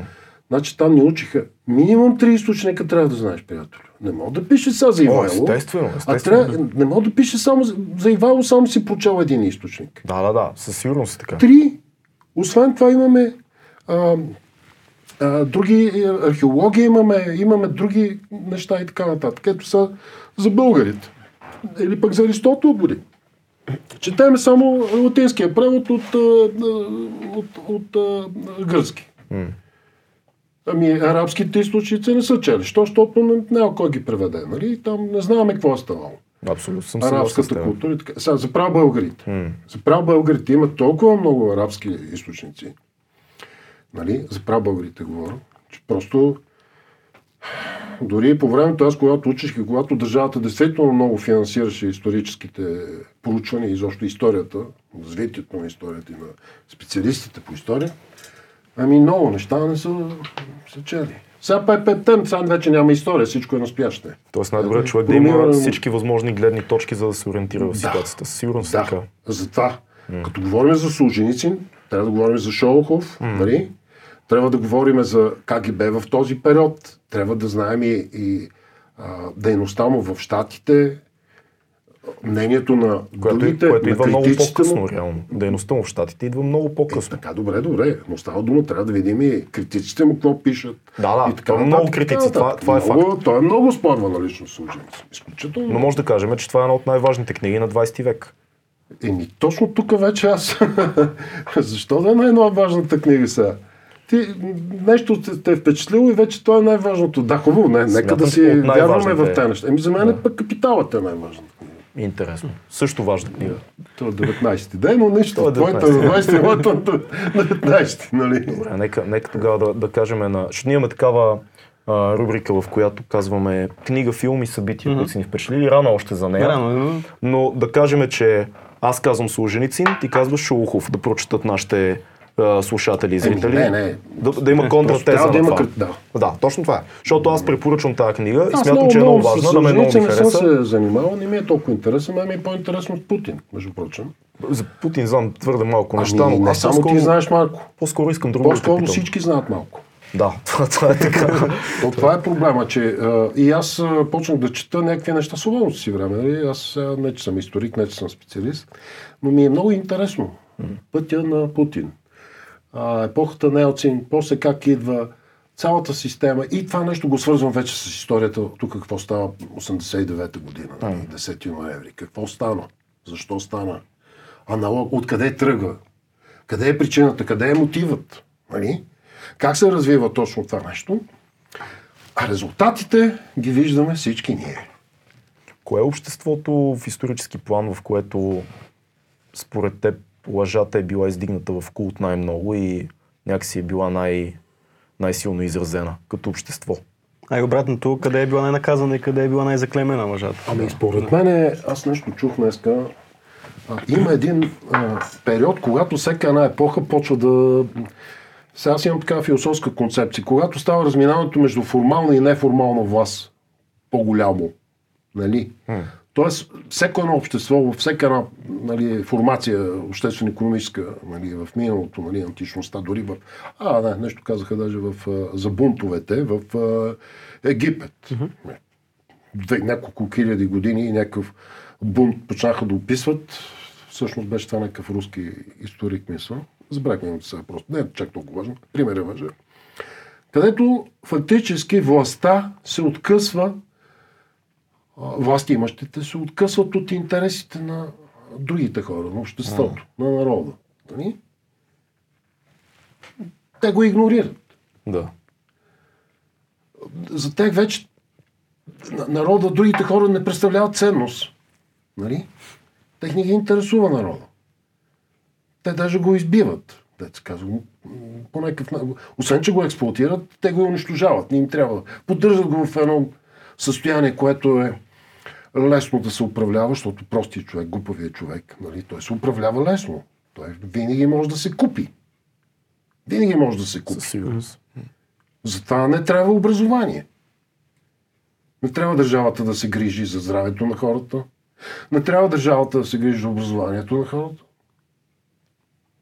Не трябва, не, не трябва хората да разбират какво правят власт имащите. Mm. Трябва да се монополизира всичко. Основният принцип на монопол, между прочим, това е основното противоречие. Нали? И когато това се реализира в някакъв момент, нали, тогава се получава това нещо, за което попита. Mm. Нали? Абсолютният монопол. Абсолютният монопол, знаете ли какво? Икономика не е кучил, бе. Не, не. Икономикс, такива неща. Yeah. И там имаше едно такава, една такава графика, между прочим, което се доказва, че при абсолютния монопол, колкото по-малко произвеждаш, толкова по-голяма е печалбата. Графиката го mm-hmm. доказва. А аз казвам следния пример. Представете си, че един човек продава хляб. Произвежда хляб. Един човек в цяла България не се внася, защото хляба не може да внася сега. Айде, от Румъния може, но по принцип, нали, има абсолютен монопол. А, принципа за да хванаме, разбирате? Mm-hmm. Какво става сега? Произвеждаш сто единици, имаш сто човека, сто единици население, произвеждаш сто единици хляб. За всеки по една единица. За упростен просто анализ, нали? А, почваш да произвеждаш, значи всяка една единица от населението се нуждае от една единица хляб. Тоест, ако има сто човека в тази държава, всеки се нуждае от един хляб. Сега ти почваш да произвеждаш по-малко. Нали така? Mm-hmm. Какво става? Който има повече пари, си купи хляб, за тези, които нямат пари, ще си остане... Поскъпва хляба. хляба. Защо? Защото за петдесет човека няма. Те са mm-hmm. в абсолютна потребност да оцелеят. Те почват да дават не един лев. Uh-huh. Вече за един хляб. А ето и да. Струва един лев. Значи сто единици населени, сто единици а, а, продукт сто и сто единици а, пари. Да. Нали? Така. Значи веднага един хляб става не а, а, два лева, а ще стане три лева. Разбирате ли? Uh-huh. Ако а, вече имаме сто лева, които събира, той вече ще почне да събира колко? двеста. И се увеличава печалбата. Защо? Още един принцип, който вече психологически е влязъл в икономическата теория. Закон за пределната полезност. То става после пределната стойност. Аз пия вода. Много жаден съм, защото пих две бири преди на обяд, нали? Mm. Първата глътка е с най-голяма пределна полезност. Затова като пиете бира, стига да не е ледено съвсем. Първата глътка дръжте, яко я дръжте така, защото тя е най-полезната, най-сладката. Да. Там нататък какво? Изчакваш, вече не ти се пие път, то, топло време, път тя се топли, накрая фърлите бирата, вече няма пределно. Тоест пределната полезност при първата глътка е толкова, при втората толкова, при третата толкова, така, така, така, така и намалява. Сега, ти какво прави с монопола? Поддържаш тази пределна полезност. Потребността е, се поддържа, разбирате ли? Засилва се потребността. Защо? Защото оставаш без хляб. Той ще ти ще умре си. Вече си готов за един хляб да дадеш всичко, което имаш. Както и при инфлацията. Нали така? Даваш златен часовник, подарък от прадядо ти, примерно. Бил адмирал, така. Продава си златото, такива неща. За какво? За хляб? Ленинград. Събитията, какво става, какво е ставало там за, за хляб, за купона, как е, са се крали купоните, нали, когато е била блокадата в Ленинград. Какви изтъпления има там, mm. какви нечовешки неща се случват в една такава установка. Мислиш ли, че ужасните събития предизвикват повече реакции на лъжа и на така... компромис със съвестта ти в едно общество и в един човек също? Ами, просто давам един пример. Mm. Престъпността, когато, след, когато имаме несправедливост в едно общество, престъпността расте. Когато едно общество имаме справедливи взаимоотношения, всеки получава толкова, колкото... Горе-долу сега, то не може да има абсолютна справедливост. Да. Колкото е заработил, колкото се е трудил, тогава нямаме престъпност. Mm. Не знам дали отговорих на въпроса. Да, да, разбирам те. По-скоро логиката ми беше дали, дали когато си поставен в ситуация, може да кажем война, което е нещо възможно най-страшното, или си в лагер, или си а, в семейство, в което има много насилие, примерно, и си малък. Когато си поставен в такава среда на стрес, да кажеш. Нещо такова, тогава отключват ли се... Пелопонеската война описано какво става, mm. как разюзданост на нравите при положение, че има чума. Mm. Какво става? Как се грабат, как се... оргии се правят, нали, знай, пред... пред лицето на пред края, лицето на, края да, на света. Да. Да. Има ги тези моменти, сигурно ги има сега. Има ли решение? Имаме човекояство, между прочим. Също при катастрофи и така нататък се е случвало. Да, когато хората са най-зле, сякаш е много по-лесно да излезе най-лошото в тях, отколкото моралният принцип. Тогава оцеляването е на, на лице, така. В смисъл, yeah. това, е, това е най-важното в този момент. Така че ти си готов да излъжеш, да убиеш, да направиш всичко, за да оцелеш. Това не е лъжа. Значи, много често лъжата... Как да кажа? Аз така разбирам лъжата. Дали човек е извършил някакво негативно действие. Това е лъжата. И казва, че не го извършва. Аха. Тоест ти ощетяваш другите. Тук отново се връщаме малко на бялата лъжа. Аз ако изкажа да. една лъжа, за да предпаза някой, и аз го правя с добри намерения и знам, ами... че... Има малко да, според мен, тънка да, граница, да, тънка границата, да. но, но това не е... Това е сега едно полиграфиста, не винаги прави морални неща, като си uh-huh. върши работата. Uh-huh. Нали? Защото аз какво правя сега? Хващам някакъв кокошкар, дето е така, пък не проверявам собственика. Да. Нали? Uh-huh. Защитавам неговите интереси. Ето това е, което е неприятното в цялата тази история. И какво са, морален ли? Mm. Колко е важна съвестта на полиграфиста? И остава, успява ли да, да си... Това е много индивидуално. Да свърши работния ден с чиста съвест? Всеки се... Ами, то си имам защитни механизми, самозалъгване. Защо трябва другите да лъжат? Можеш себе си да лъжеш. Това си е също защитен механизъм. Колко съм хубав, колко съм добър. Е това, е това нещо, за което също искаме да поговорим, за самозалъгването. Еми, е, това е, гледа, седиш си, ето, да. това, почнахме така. Почнахме така, седиш да. огледалото, това е основния, един от основните а, принципи в философията на човешкото познание, защото да. мисленето, сравнението и, и, и това, което казахме и това.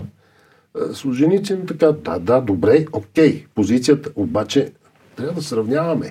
Mm. Ами, който повече сравнява, който повече чете, който повече успее, mm. нали, да събере повече информация, той ще има най-доброто мнение. Той ще реши по-добре да. някакъв а, въпрос.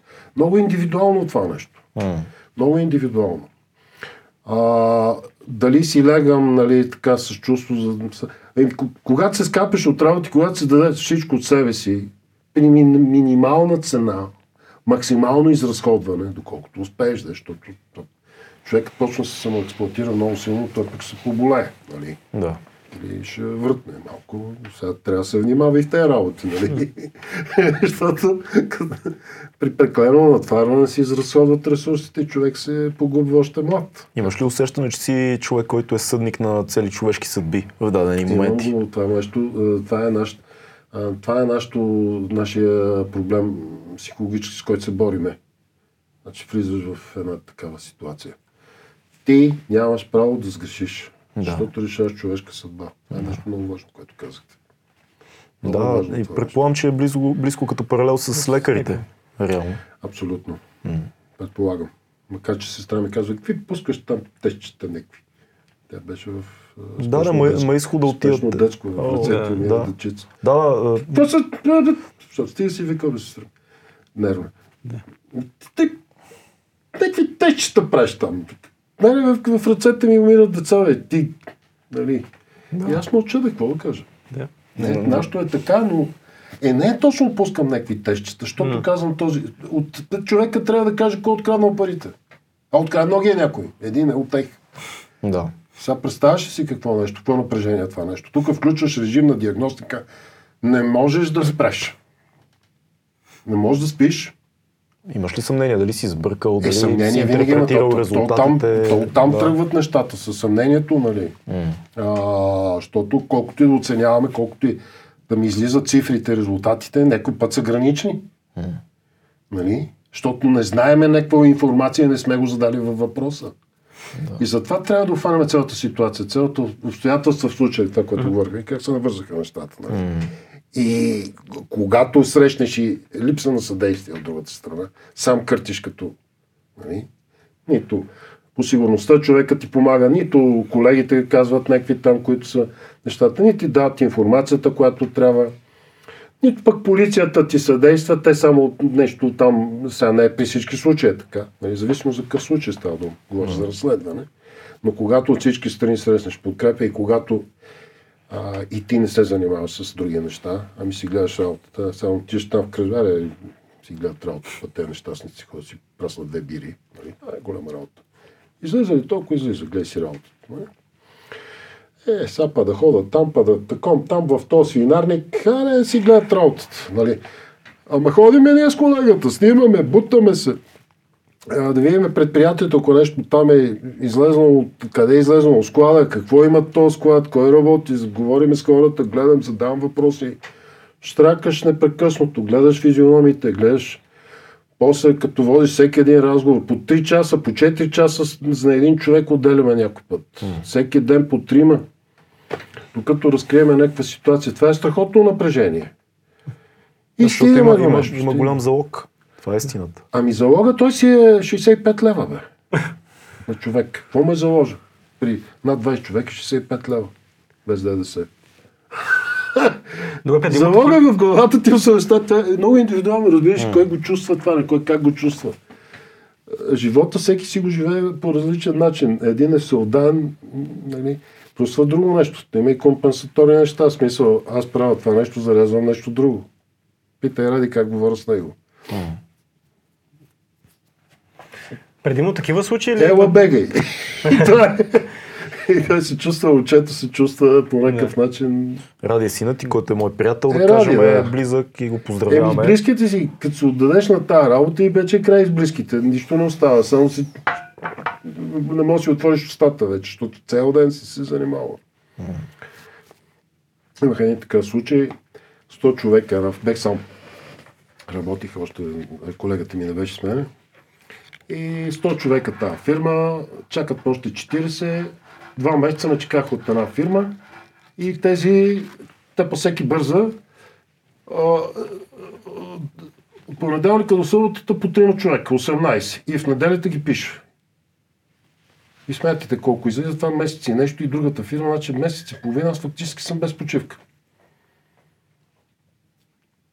Ужас, доста работа. И в неделята трябва да ги напиша. И свършвам десет. И понеделника почвам на ново. Hmm. Да. И най-накрая, какво правя аз? Отивам, жена ми, викам сега, карай ме еди къде си. Къде отивам? Е, тук карай ме някъде. В магазин. Отивам. Влизам в магазина, отивам аз, обаче съм видял на едно клипче, един телевизор, а, такъв Toshiba. Ама се включва към компютъра. В смисъл, веднага няма някакви проблеми там с... ейч ди ем ай кабела и така нататък. Смисъл, да, да, работи не. Си, не, ги, не се безпроблемно работи, бидей го там и викам, той го има, къде го има там, отиваме, взимам го. Викам, и жена ми върви след мене като такова. И аз съм тръгнал съм. И викам, а, кой е този модел? Този модел, да, взимаме го. И жена ми гледа така, ти телевизор ли ще купуваш? Да. И тя се разсърди, как модел ми кажеш, ще тръгна. Така. И сега, каква е целта обаче? Нали? Взима го аз този телевизор, слагам го към компютъра, той е голям трийсет и два инчов, тогава да е, сега има по-голям, нали? И пускам цялата графика, цялата полиграма ми излиза наведнъж цялата. Mm. Не да гледам, нали, така, ами е така. Да. Само гледам там къде, разбираш, защото това е принципа. Къде превключва вниманието? Това трябва да го фанеш. Това е тренировка на окото, на зрителното възприятие. Защо... И го гледам там. Гледам сега, нали, да не е артефакт, смисъл да е поел въздух и затова се е дигнал кожно-гълавичната ми. Просто си е стрес. Личи си, че е стрес. Потиснат дишния кардиов. И той си е включил на един въпрос, не на всички. Нали? Хоп! И другите ги занулявам. И в четиринайсет часа в неделя свършвам. Тоест от четиринайсет неделята до, нали, до това съм си свободен. Да. Е, това беше големия зор. Обаче с жена ми не ми говори два дена. как може да хода някъде вода като такова. И ние казвам, какво правя, какво... то нямаш време да обясняваш. Телевизора е спасил положението. Много ми помогна. Страшно ми помогна. Предимно такива случаи ли идват при тебе? От личен характер, примерно някой изневерил на някой и другите случаи в някоя фирма са изчезнали едни пари. Предимно такива случаи ли са при теб или по-скоро са? Ами най-вече са м- разследвания, вътрешно фирмени разследвания. Да. Примерно излиза ревизията. Лисват. Или пък инцидентен случай, нещо откраднато, mm-hmm. което сега скоро имах, влиза един и открадва, в една аптека става дума и открадва някакви лекарства. Нали? Сега... Да, няма тези лекарства по някакъв начин са подредени, да речеме. Нали? Презапасила се аптеката с тях. Реденек, подготвени са, той като влезе да ги вземе. Хм. И са реекспортни отгоре всичкото. Да. Нали знаете кое е реекспортни? Може да ги репродадеш. Поздравна каса тук влизат ефтино, мога да ги да, реекспорт да ги направиш на доля по-голяма цена. Да. Имаше такива за онкоболните и такива случаи ми се свършва да. Това поздравна каса. Да. Свършва се, защото държавата не може да контролира търговците. Ето и те, какви беха се лъжи, големи или беха, не беха бели, нали? Да, не са. Е, това вече е гадно. Да. Телк. Телк. Е, как пе един телк не ме поръчаха да разследвам случай? Един телк не ми поръчаха. Mm-hmm. И какво се случва в този случай, който ни разказваш? Е, има съмнение, че има вътрешно участие. Да. Нали? И аз почвам да ги проверявам всичките. За, за такъв тип а, ситуация имаш време а, инцидент. С, с не, всеки... Това поне ме питаш, кои mm-hmm. са преобладаващите случаи. Компании. Вътрешно фирми. Не кражба, случва се нещо, някакво съмнение. Или пък вътре са си го откраднали, вътре някакви пари от касата са откраднати. Са... Кой има достъп? Еми...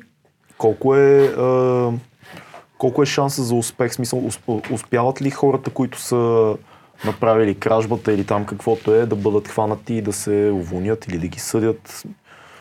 Колко виждаш последствия от това нещо? Защото ти им даваш някакви резултати, кажеш, може би тези тримата има съмнение ами, за тях. А, това е степен на реализация от цялата наша, да. нашата, нашата работа. А, по принцип се разбира, нали, кой краде. Нали, те си предприемат някакви административни а, наказания. Могат да го вълнат, могат да го губят, може да разговарят с него. Спрямо това, какво е, какво е станало. За какво става думи и а, какви са шефовете. Но някъде отиваш и разкриваш тези неща и той си ги уволнява човек. Ето за това е нашата отговорност, че трябва да знаем. Сега, в други случаи се стига и до съд. М. И до самопризнания. И аз се явявам съда. Като свидетел. Като свидетел. Да. Като не свидетел, ми е експертиза. Да. Свидетел като експертиза, полиграфска експертиза. Да. А, какво се получава? Аз казвам тази това момиче от канал Бижутата. М. И казвам, проверява четири момичета, тя излиза, аз казвам, ти си откраднала Бижутата. Ето, виж, и показвам. И към собственика, провежда се разговор и казвам, слушай сега.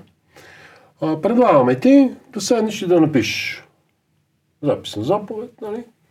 Да си направиш самопризнание и да се разберете тук е собственика, нали, в период от тези колко са там време, да го платиш това нещо по едри цени, някаква отстъпка се пак трябва, да. Да, някакво вътрешно разбирателство. Тя казва, не съм аз. И собственика се нервира. Е, като не си ти, взимаме отчета и отиваме в полицията и вече в съда и после затвор. Ужас. Нали? Е, не е ужас това. Той, той е сплашва. Какъв ужас? Да, да, да. Смисъл, ужас за, за нея, да, че тя... За нея. Да, тя обаче се шашва. Да. И те си тръгват вече. Ами като не искаш отивам в полицията с документа и вече оттам, нали, знаеш, съд, mm. затвор и това се процедура. Като не искаш да се разбереме. Да. И така.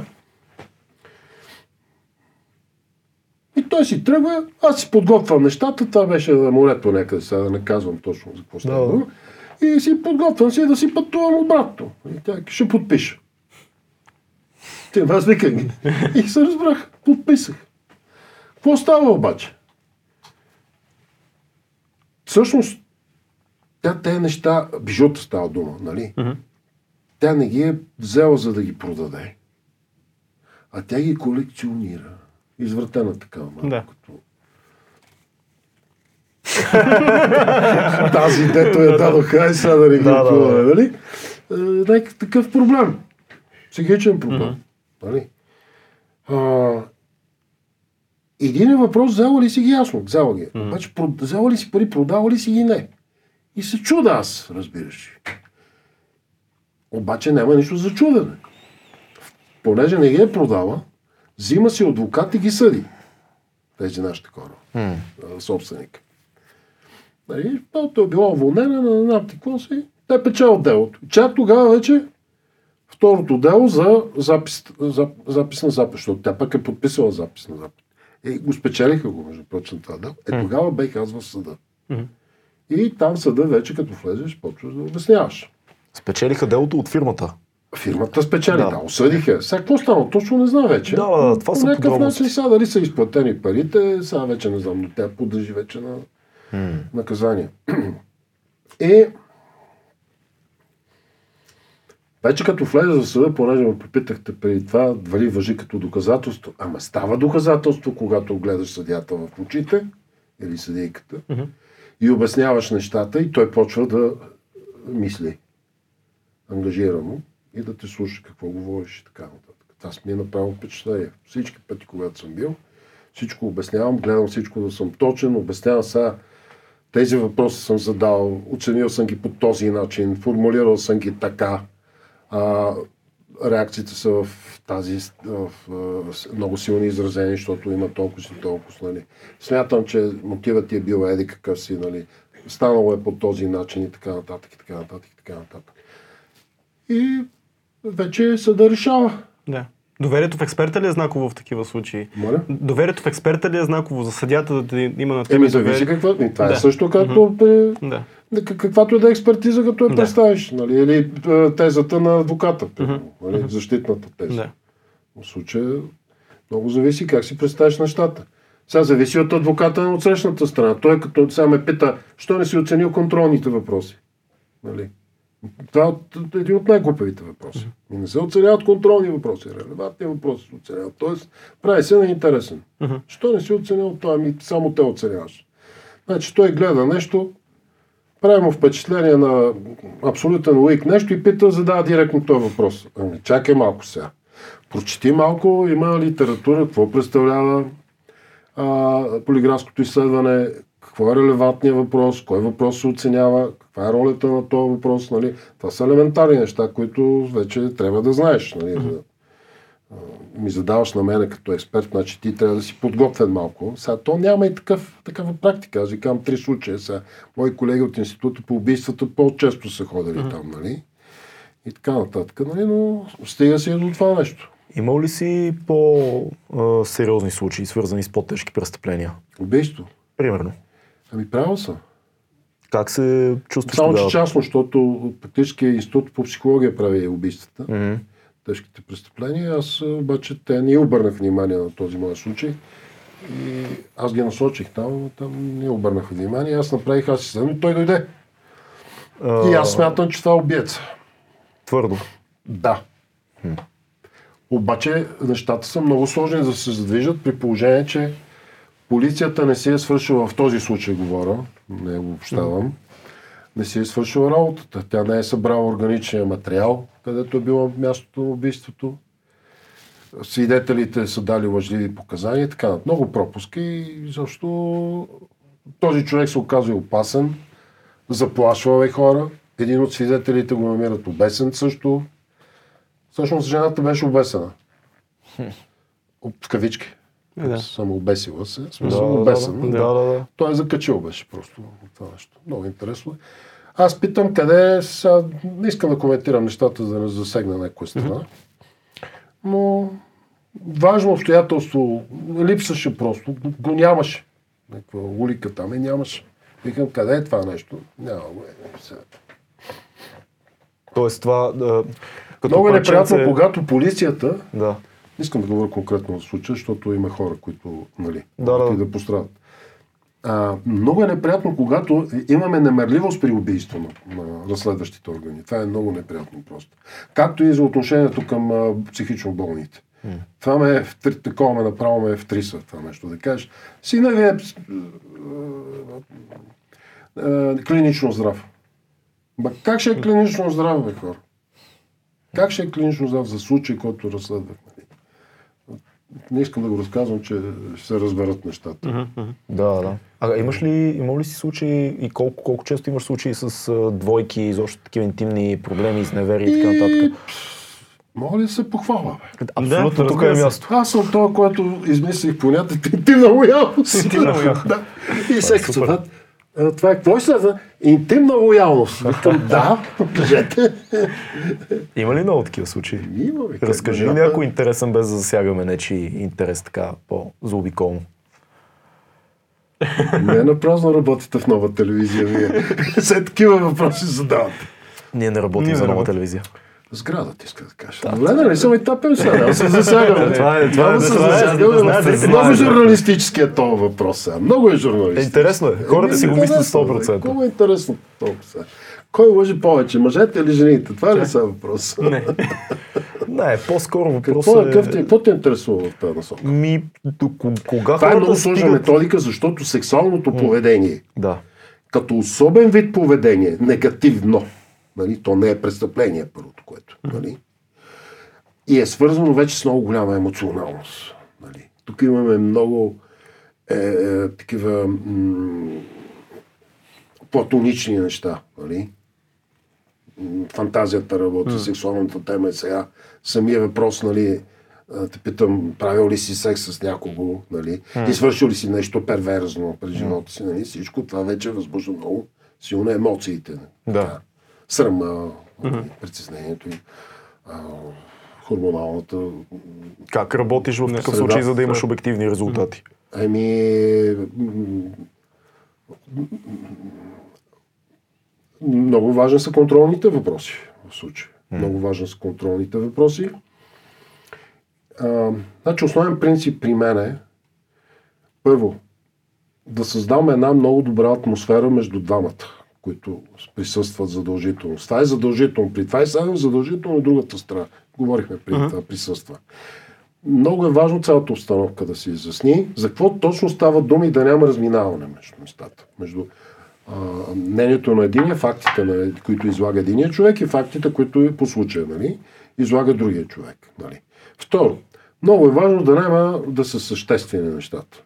Нещо да е станало, което е свързано действително с сексуалното поведение. А не дали ще стане в бъдеще, или харесваш дали ли се я... обичаме да. Или не се обичаме, нали? Да, да. Да са конкретни действия. Да. Нали? Това е много важно да се формулира в самия въпрос, релевантния въпрос и да се обясни за какво става дума. Раз... И то това е най-важното фактически. Като действие, дали се е извършило това действие. М. Трябва да зададеш това действие, извършило ли си.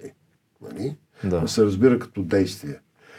В конкретиката, нали, а, а, във времето, обстоятелственото пояснение за време е важно тук, за място, mm. начина, mm. нали, тези неща са много важни. И да е констативно, т.е. да е станало.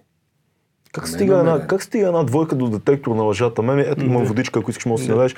Да. Ами, какво ти кажа, ако искаш...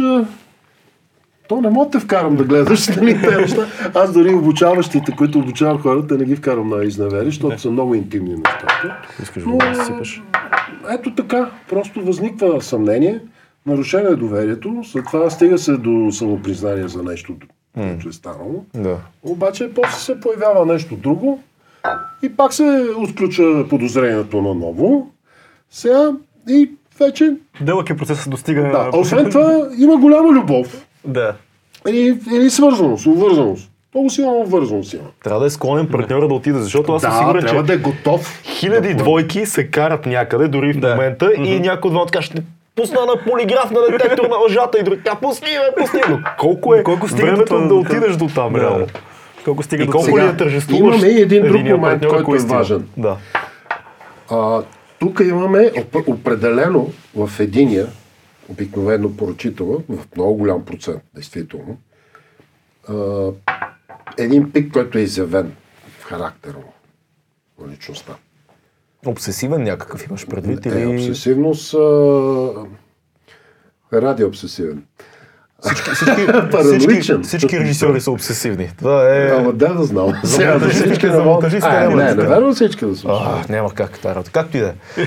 Това е тревожност, това са хубави хора. Mm. Обсесията, това е ананкасност. Имаш преди следващо е ниво на това нещо. Кое? Следващо ниво на обсесивност, т.е. параноично, по-скоро не, може не, не, би... това е друга черта. Не, не, okay. не. Напротив, това е към тревожност. Mm. Това е седма скала по Ем Пи Ай, има mm. такава методика. Аз ти говоря за параноя. Да. Т.е. за нитовност, подозрителност и така нататък. Сега тук една закономерност има. Сега аз не чета много литература на тази тема, но ми се струва, че много малко хора разбират. Значи, ревността е свързана с а, мнителността, подозрението и а, това, а, параноичната тенденция. Mm. Нали? Е, параноята вече това е клиничен случай. Нали? Да, да, много по-тежко. Имам, еми не тежко, то си е направо заболяване. Да, нали? Да. Имаме вече градация, имаме акцентуираност, почва вече имаме и болезнено състояние. Но казваш, това са обикновено... вече духовете ти говорят, преследват те, ще те убият. Да. То това са си халюцинации вече. Отива към шизофрения вече някаква. Шизофренията друг конструкт. Няма нищо общо с параноя. Нямаш ли пак халюцинации, усещане? При психично болните хора имаш mm. халюцинации. Да. Аз говоря за конструкт, т.е. за черта на характера, която се надгражда към акцентуираност и вече разболяване, нече такъв диагноза, нече някакъв да.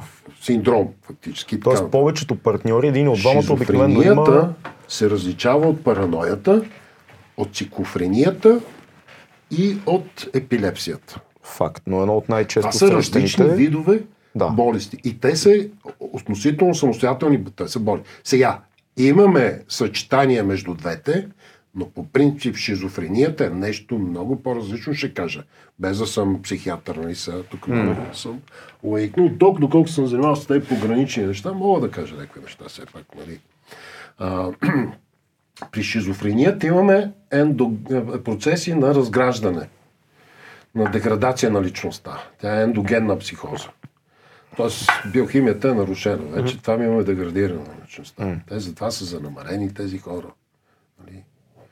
Освен халюцинациите, нали? Те са типични за всички психично болни, почти, бих казал аз. Да, но състоянието параноидна шизофрения обикновено е мания за преследване и халюцинации. Имаме относително, слушаме, относително запазване на разумността. Относително запазване, нямаме разграждане. Да. Сега, тя се изостри като черта параноята във времето. Тази мнителност, подозрителност и така нататък, нали? Но нямаме до такава степен разграждане на личността, нали? Извинявам се много, ма да вече те се... Говориш за хората, които за идват... Говоря. Говориш за хората, които идват на детектор на лъжата, двойки, не, бе, или по принцип за шизофренията. Шизо... Да, защото малко ме трудно се ориентирам да следя мисълта на моменти. А параноята е конструкт, но параноя в истинския смисъл това е психично заболяване. А аз ти говоря за такива тенденции, когато да. Черта на характера, говорим за психично здрави хора, когато да. Човек е по-мнителен, по-подозрителен, mm-hmm. по-ревнив. Ти ревнив ли си, Цецо? Не. Ами, добре, това е хубаво. Маче може да е ранкас, нали? А ти ревнив ли си? Честно? Не. Не, не си мнителен. Еми, да, това е черта на характер. Разбираш ли? Но някои са ревнивци. Просто това е. Нали? Ревниви са, подозрителни са, мнителни са. Между прочим, това са много бизнесмени. Така наречен. Защо? Защото там се включва в този конструкт и амбициозност, активност. Въпрос, само преди да минем нататък, не мога да не те прекъсна, а, защото ще, просто ще имаме коментари по тази тема. Състояние е наречено параноидна шизофрения. Не е ли комбинация между усещане, мания за преследване и фантазии? Примерно такъв много хубав филм имаше с... А, филка, как се казваше филма за физика, който беше с този австралийски актьор, който игра в Властелин и Капитан... Как се казваше? Красив ум се казва филма. Да, да, красив ум. Да, да, да. Там е параноидна шизофрения.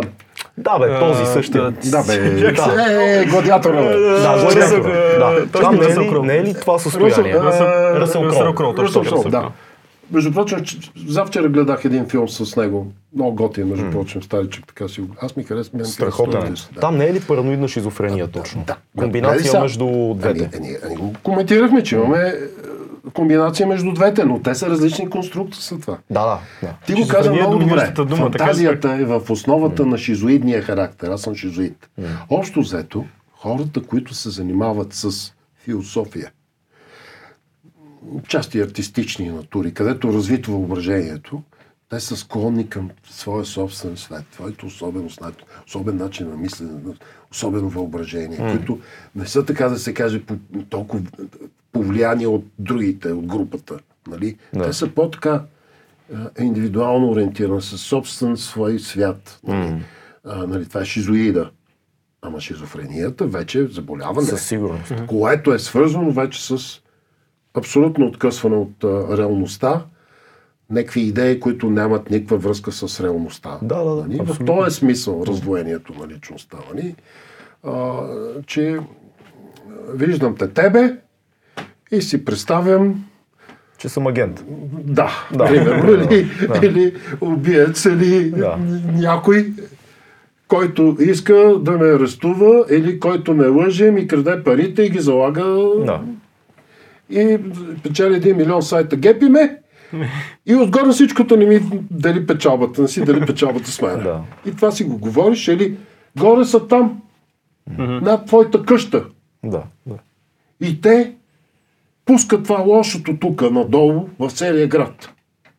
Нали? Mm-hmm. Точно това е, абсолютно. Но убежден, някакви неща ти го слушаш и mm. единственото, което можеш да кажеш, да го успокоиш този човек, да, да. Така, вярваш ли ми? Да, вярвам. Mm-hmm. Нали?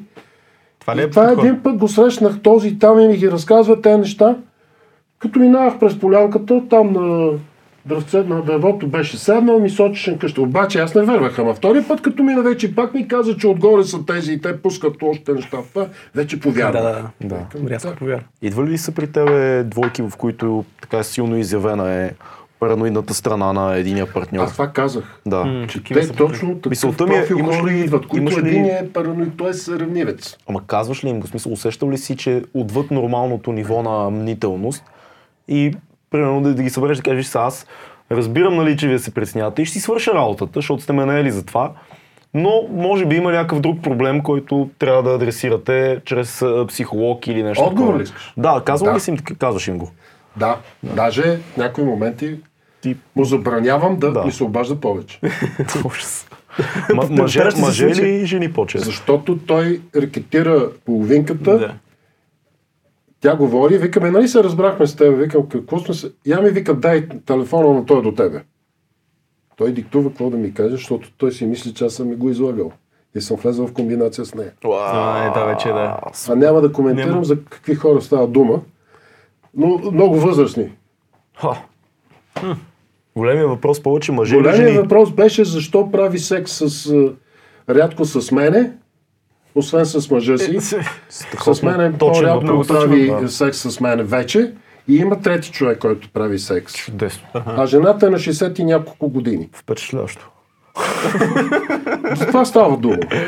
Повече мъже или жените търсят? Ето са, почваме е, с няма въпроси. Няма как, трябва. И трябва за всяк повече мъжа. Мисъл за изневерите ли го? Да, да, повече мъжа. А, ми, да, честно казано и от двете страни. Искаш да кажеш кой е поръчител, кой си ги говори. Да, съмняващия съм. Ами имаме, имаме много от, от двете страни. Да. Много интересни личности, детективи и жени. И си ги водят и ги разказват.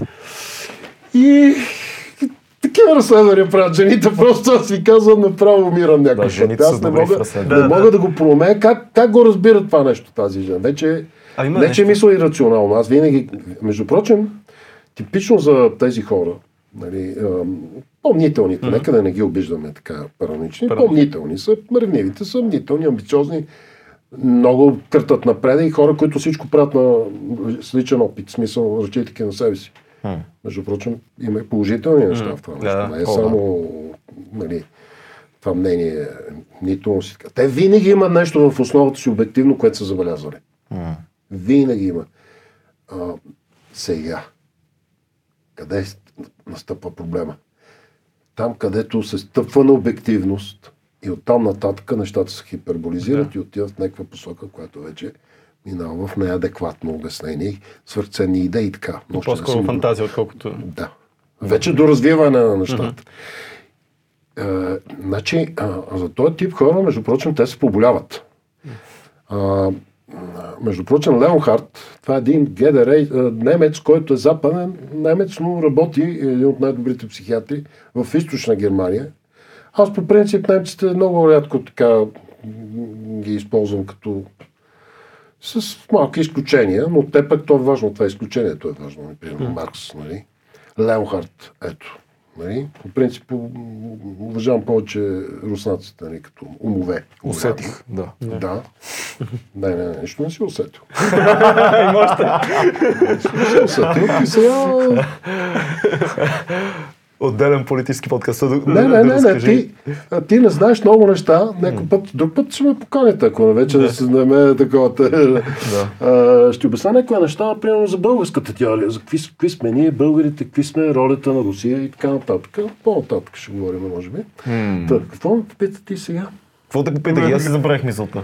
За мъжете и жените. Не, не, ние изчерпахме тази тема, според мен. Не, не, той не е това. Той е такъв толкова въпроси от тази тема. Е, да, да, да. Факт.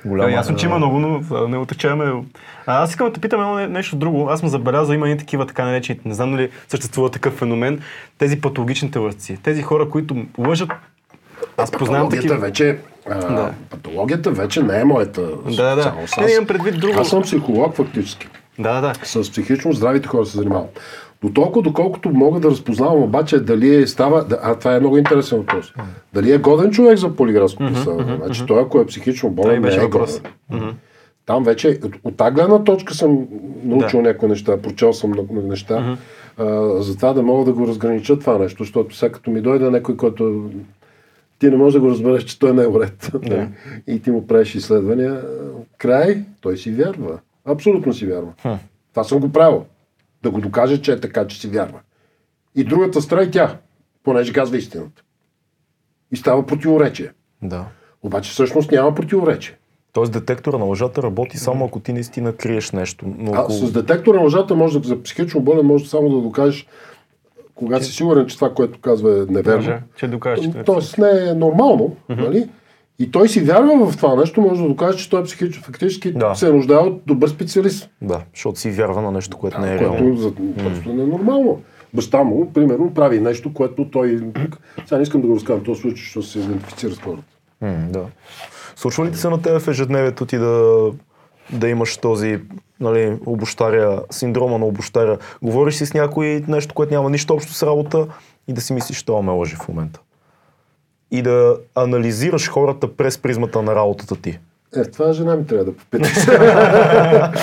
Със сигурност бе, деформира се човек. Да. Що така се? Така е, разбира се. Със сигурност е така. Пречи ли ти да чисто човешкото отношение? Ами аз си мисля, че не ми пречи. Или ти помага по-скоро? А, знаеш какво? Аз си мисля, че не всеки става за тази работа. Не защото съм велик. Просто става за това нещо, разбираш. Мога да се разтварвам. Издържам на това напрежение. Други хора не биха издържали. Нали? А то не трябва да си много интелигентно да се занимава с това нещо, между прочим. Но трябва да имаш някаква предразположеност вътрешна, психична структура, психофизиологична структура, знам ли. Аз като отида вкъщи и край, почвам си, чета си някакви книги, пускам Linux, някакви програми, с това инсталирам път сега пет, шест, седем операционни системи, мултибут систем, моля да направя. И с това се занимавам три-четири дена. Да, на не превключваш вниманието. Да. Uh-huh. Центъра превключваш и край. Вече uh-huh. се освобождаваш за другите неща. И се разтварвам по този начин. Или ходя на село и копам. Нали, лозите, пръскам се, аз митеше, хода да обръщам земята. Цял ден съм в земята. Успяваш, успяваш да балансираш нещата. Това да. Не е това личен пример за хора, които работят. То, вече всяка професията натоварва много, има много стрес в нея. Но това ли би било твой съвет за хората, които се чувстват натоварени? Да си намерят хобби, да намерят начин, по който да разтоварват, защото знаеш, че много хора... Ами това Фройд го е казал, аз не искам да се правя на много оригинален. Да. Изобщо в идеистите, това е проблема с изтласкването. Uh-huh. Нали, значи, тук... В психологията е много важно все пак да се види различните типове характери и профила, какъв е да. профила на човека. Uh-huh. Нали? А, чертите, които преобладават, нали, в човек. Нали? То това е профила, чертите на характер. Uh-huh. Примерно, едните са по-демонстративни, uh-huh. нали? Другите са по-затворени, шизоидни. Мисля, по-голяма фантазия, така особени хора са, с сцени и ден, от друга страна тен с хората малко не могат много-много да общуват. Нали? Mm-hmm. Не са толкова общителни, mm-hmm. нали? Комуникативни, както се казва, или ам, екстравертни, там екстраверсия и интровертност. Нали? А, то тук също има едно такова разграничение. Mm-hmm. Екстравертност и интровертност, нали? Който затваря в себе си има собствено мнение и много-много не се слуша. Другите обратното. Другите хора, екстравертният човек е се ръководи от общото мнение, така да го наречем. И той е мнителен, той обича това да се говори с хората. Ами те са и по-демонстративни, по-истеричави са, нали? Да, са по-артисти са и те превключват и стласкват добре. Сменят ролите, играят артиста.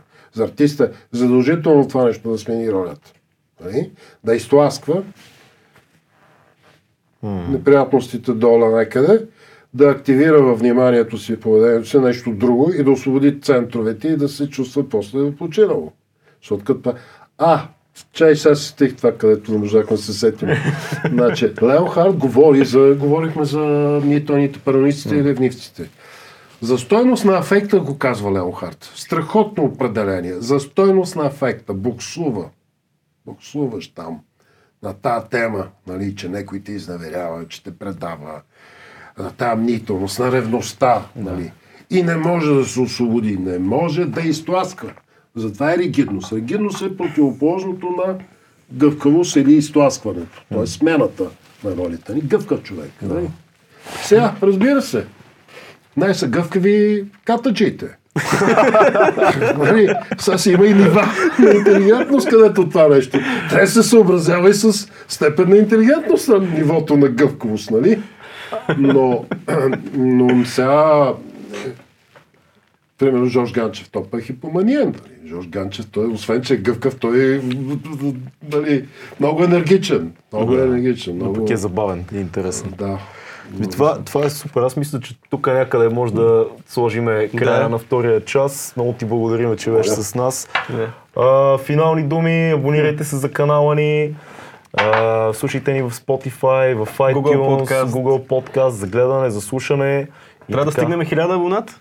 Вече е задължително, ама колкото ще направихме пет хиляди часа, преди точно преди да започнем, направихме тези пет хиляди часа, което е сега, супер. Което е супер майлстоун, сега трябва да направим и хиляда субскрайбър, за просто да ни е спокойно, да ни е готино, да знаем, че не го направили, пък оттатък каквото дойде, нали така? Абонирайте се за канал, гледайте следващия епизод.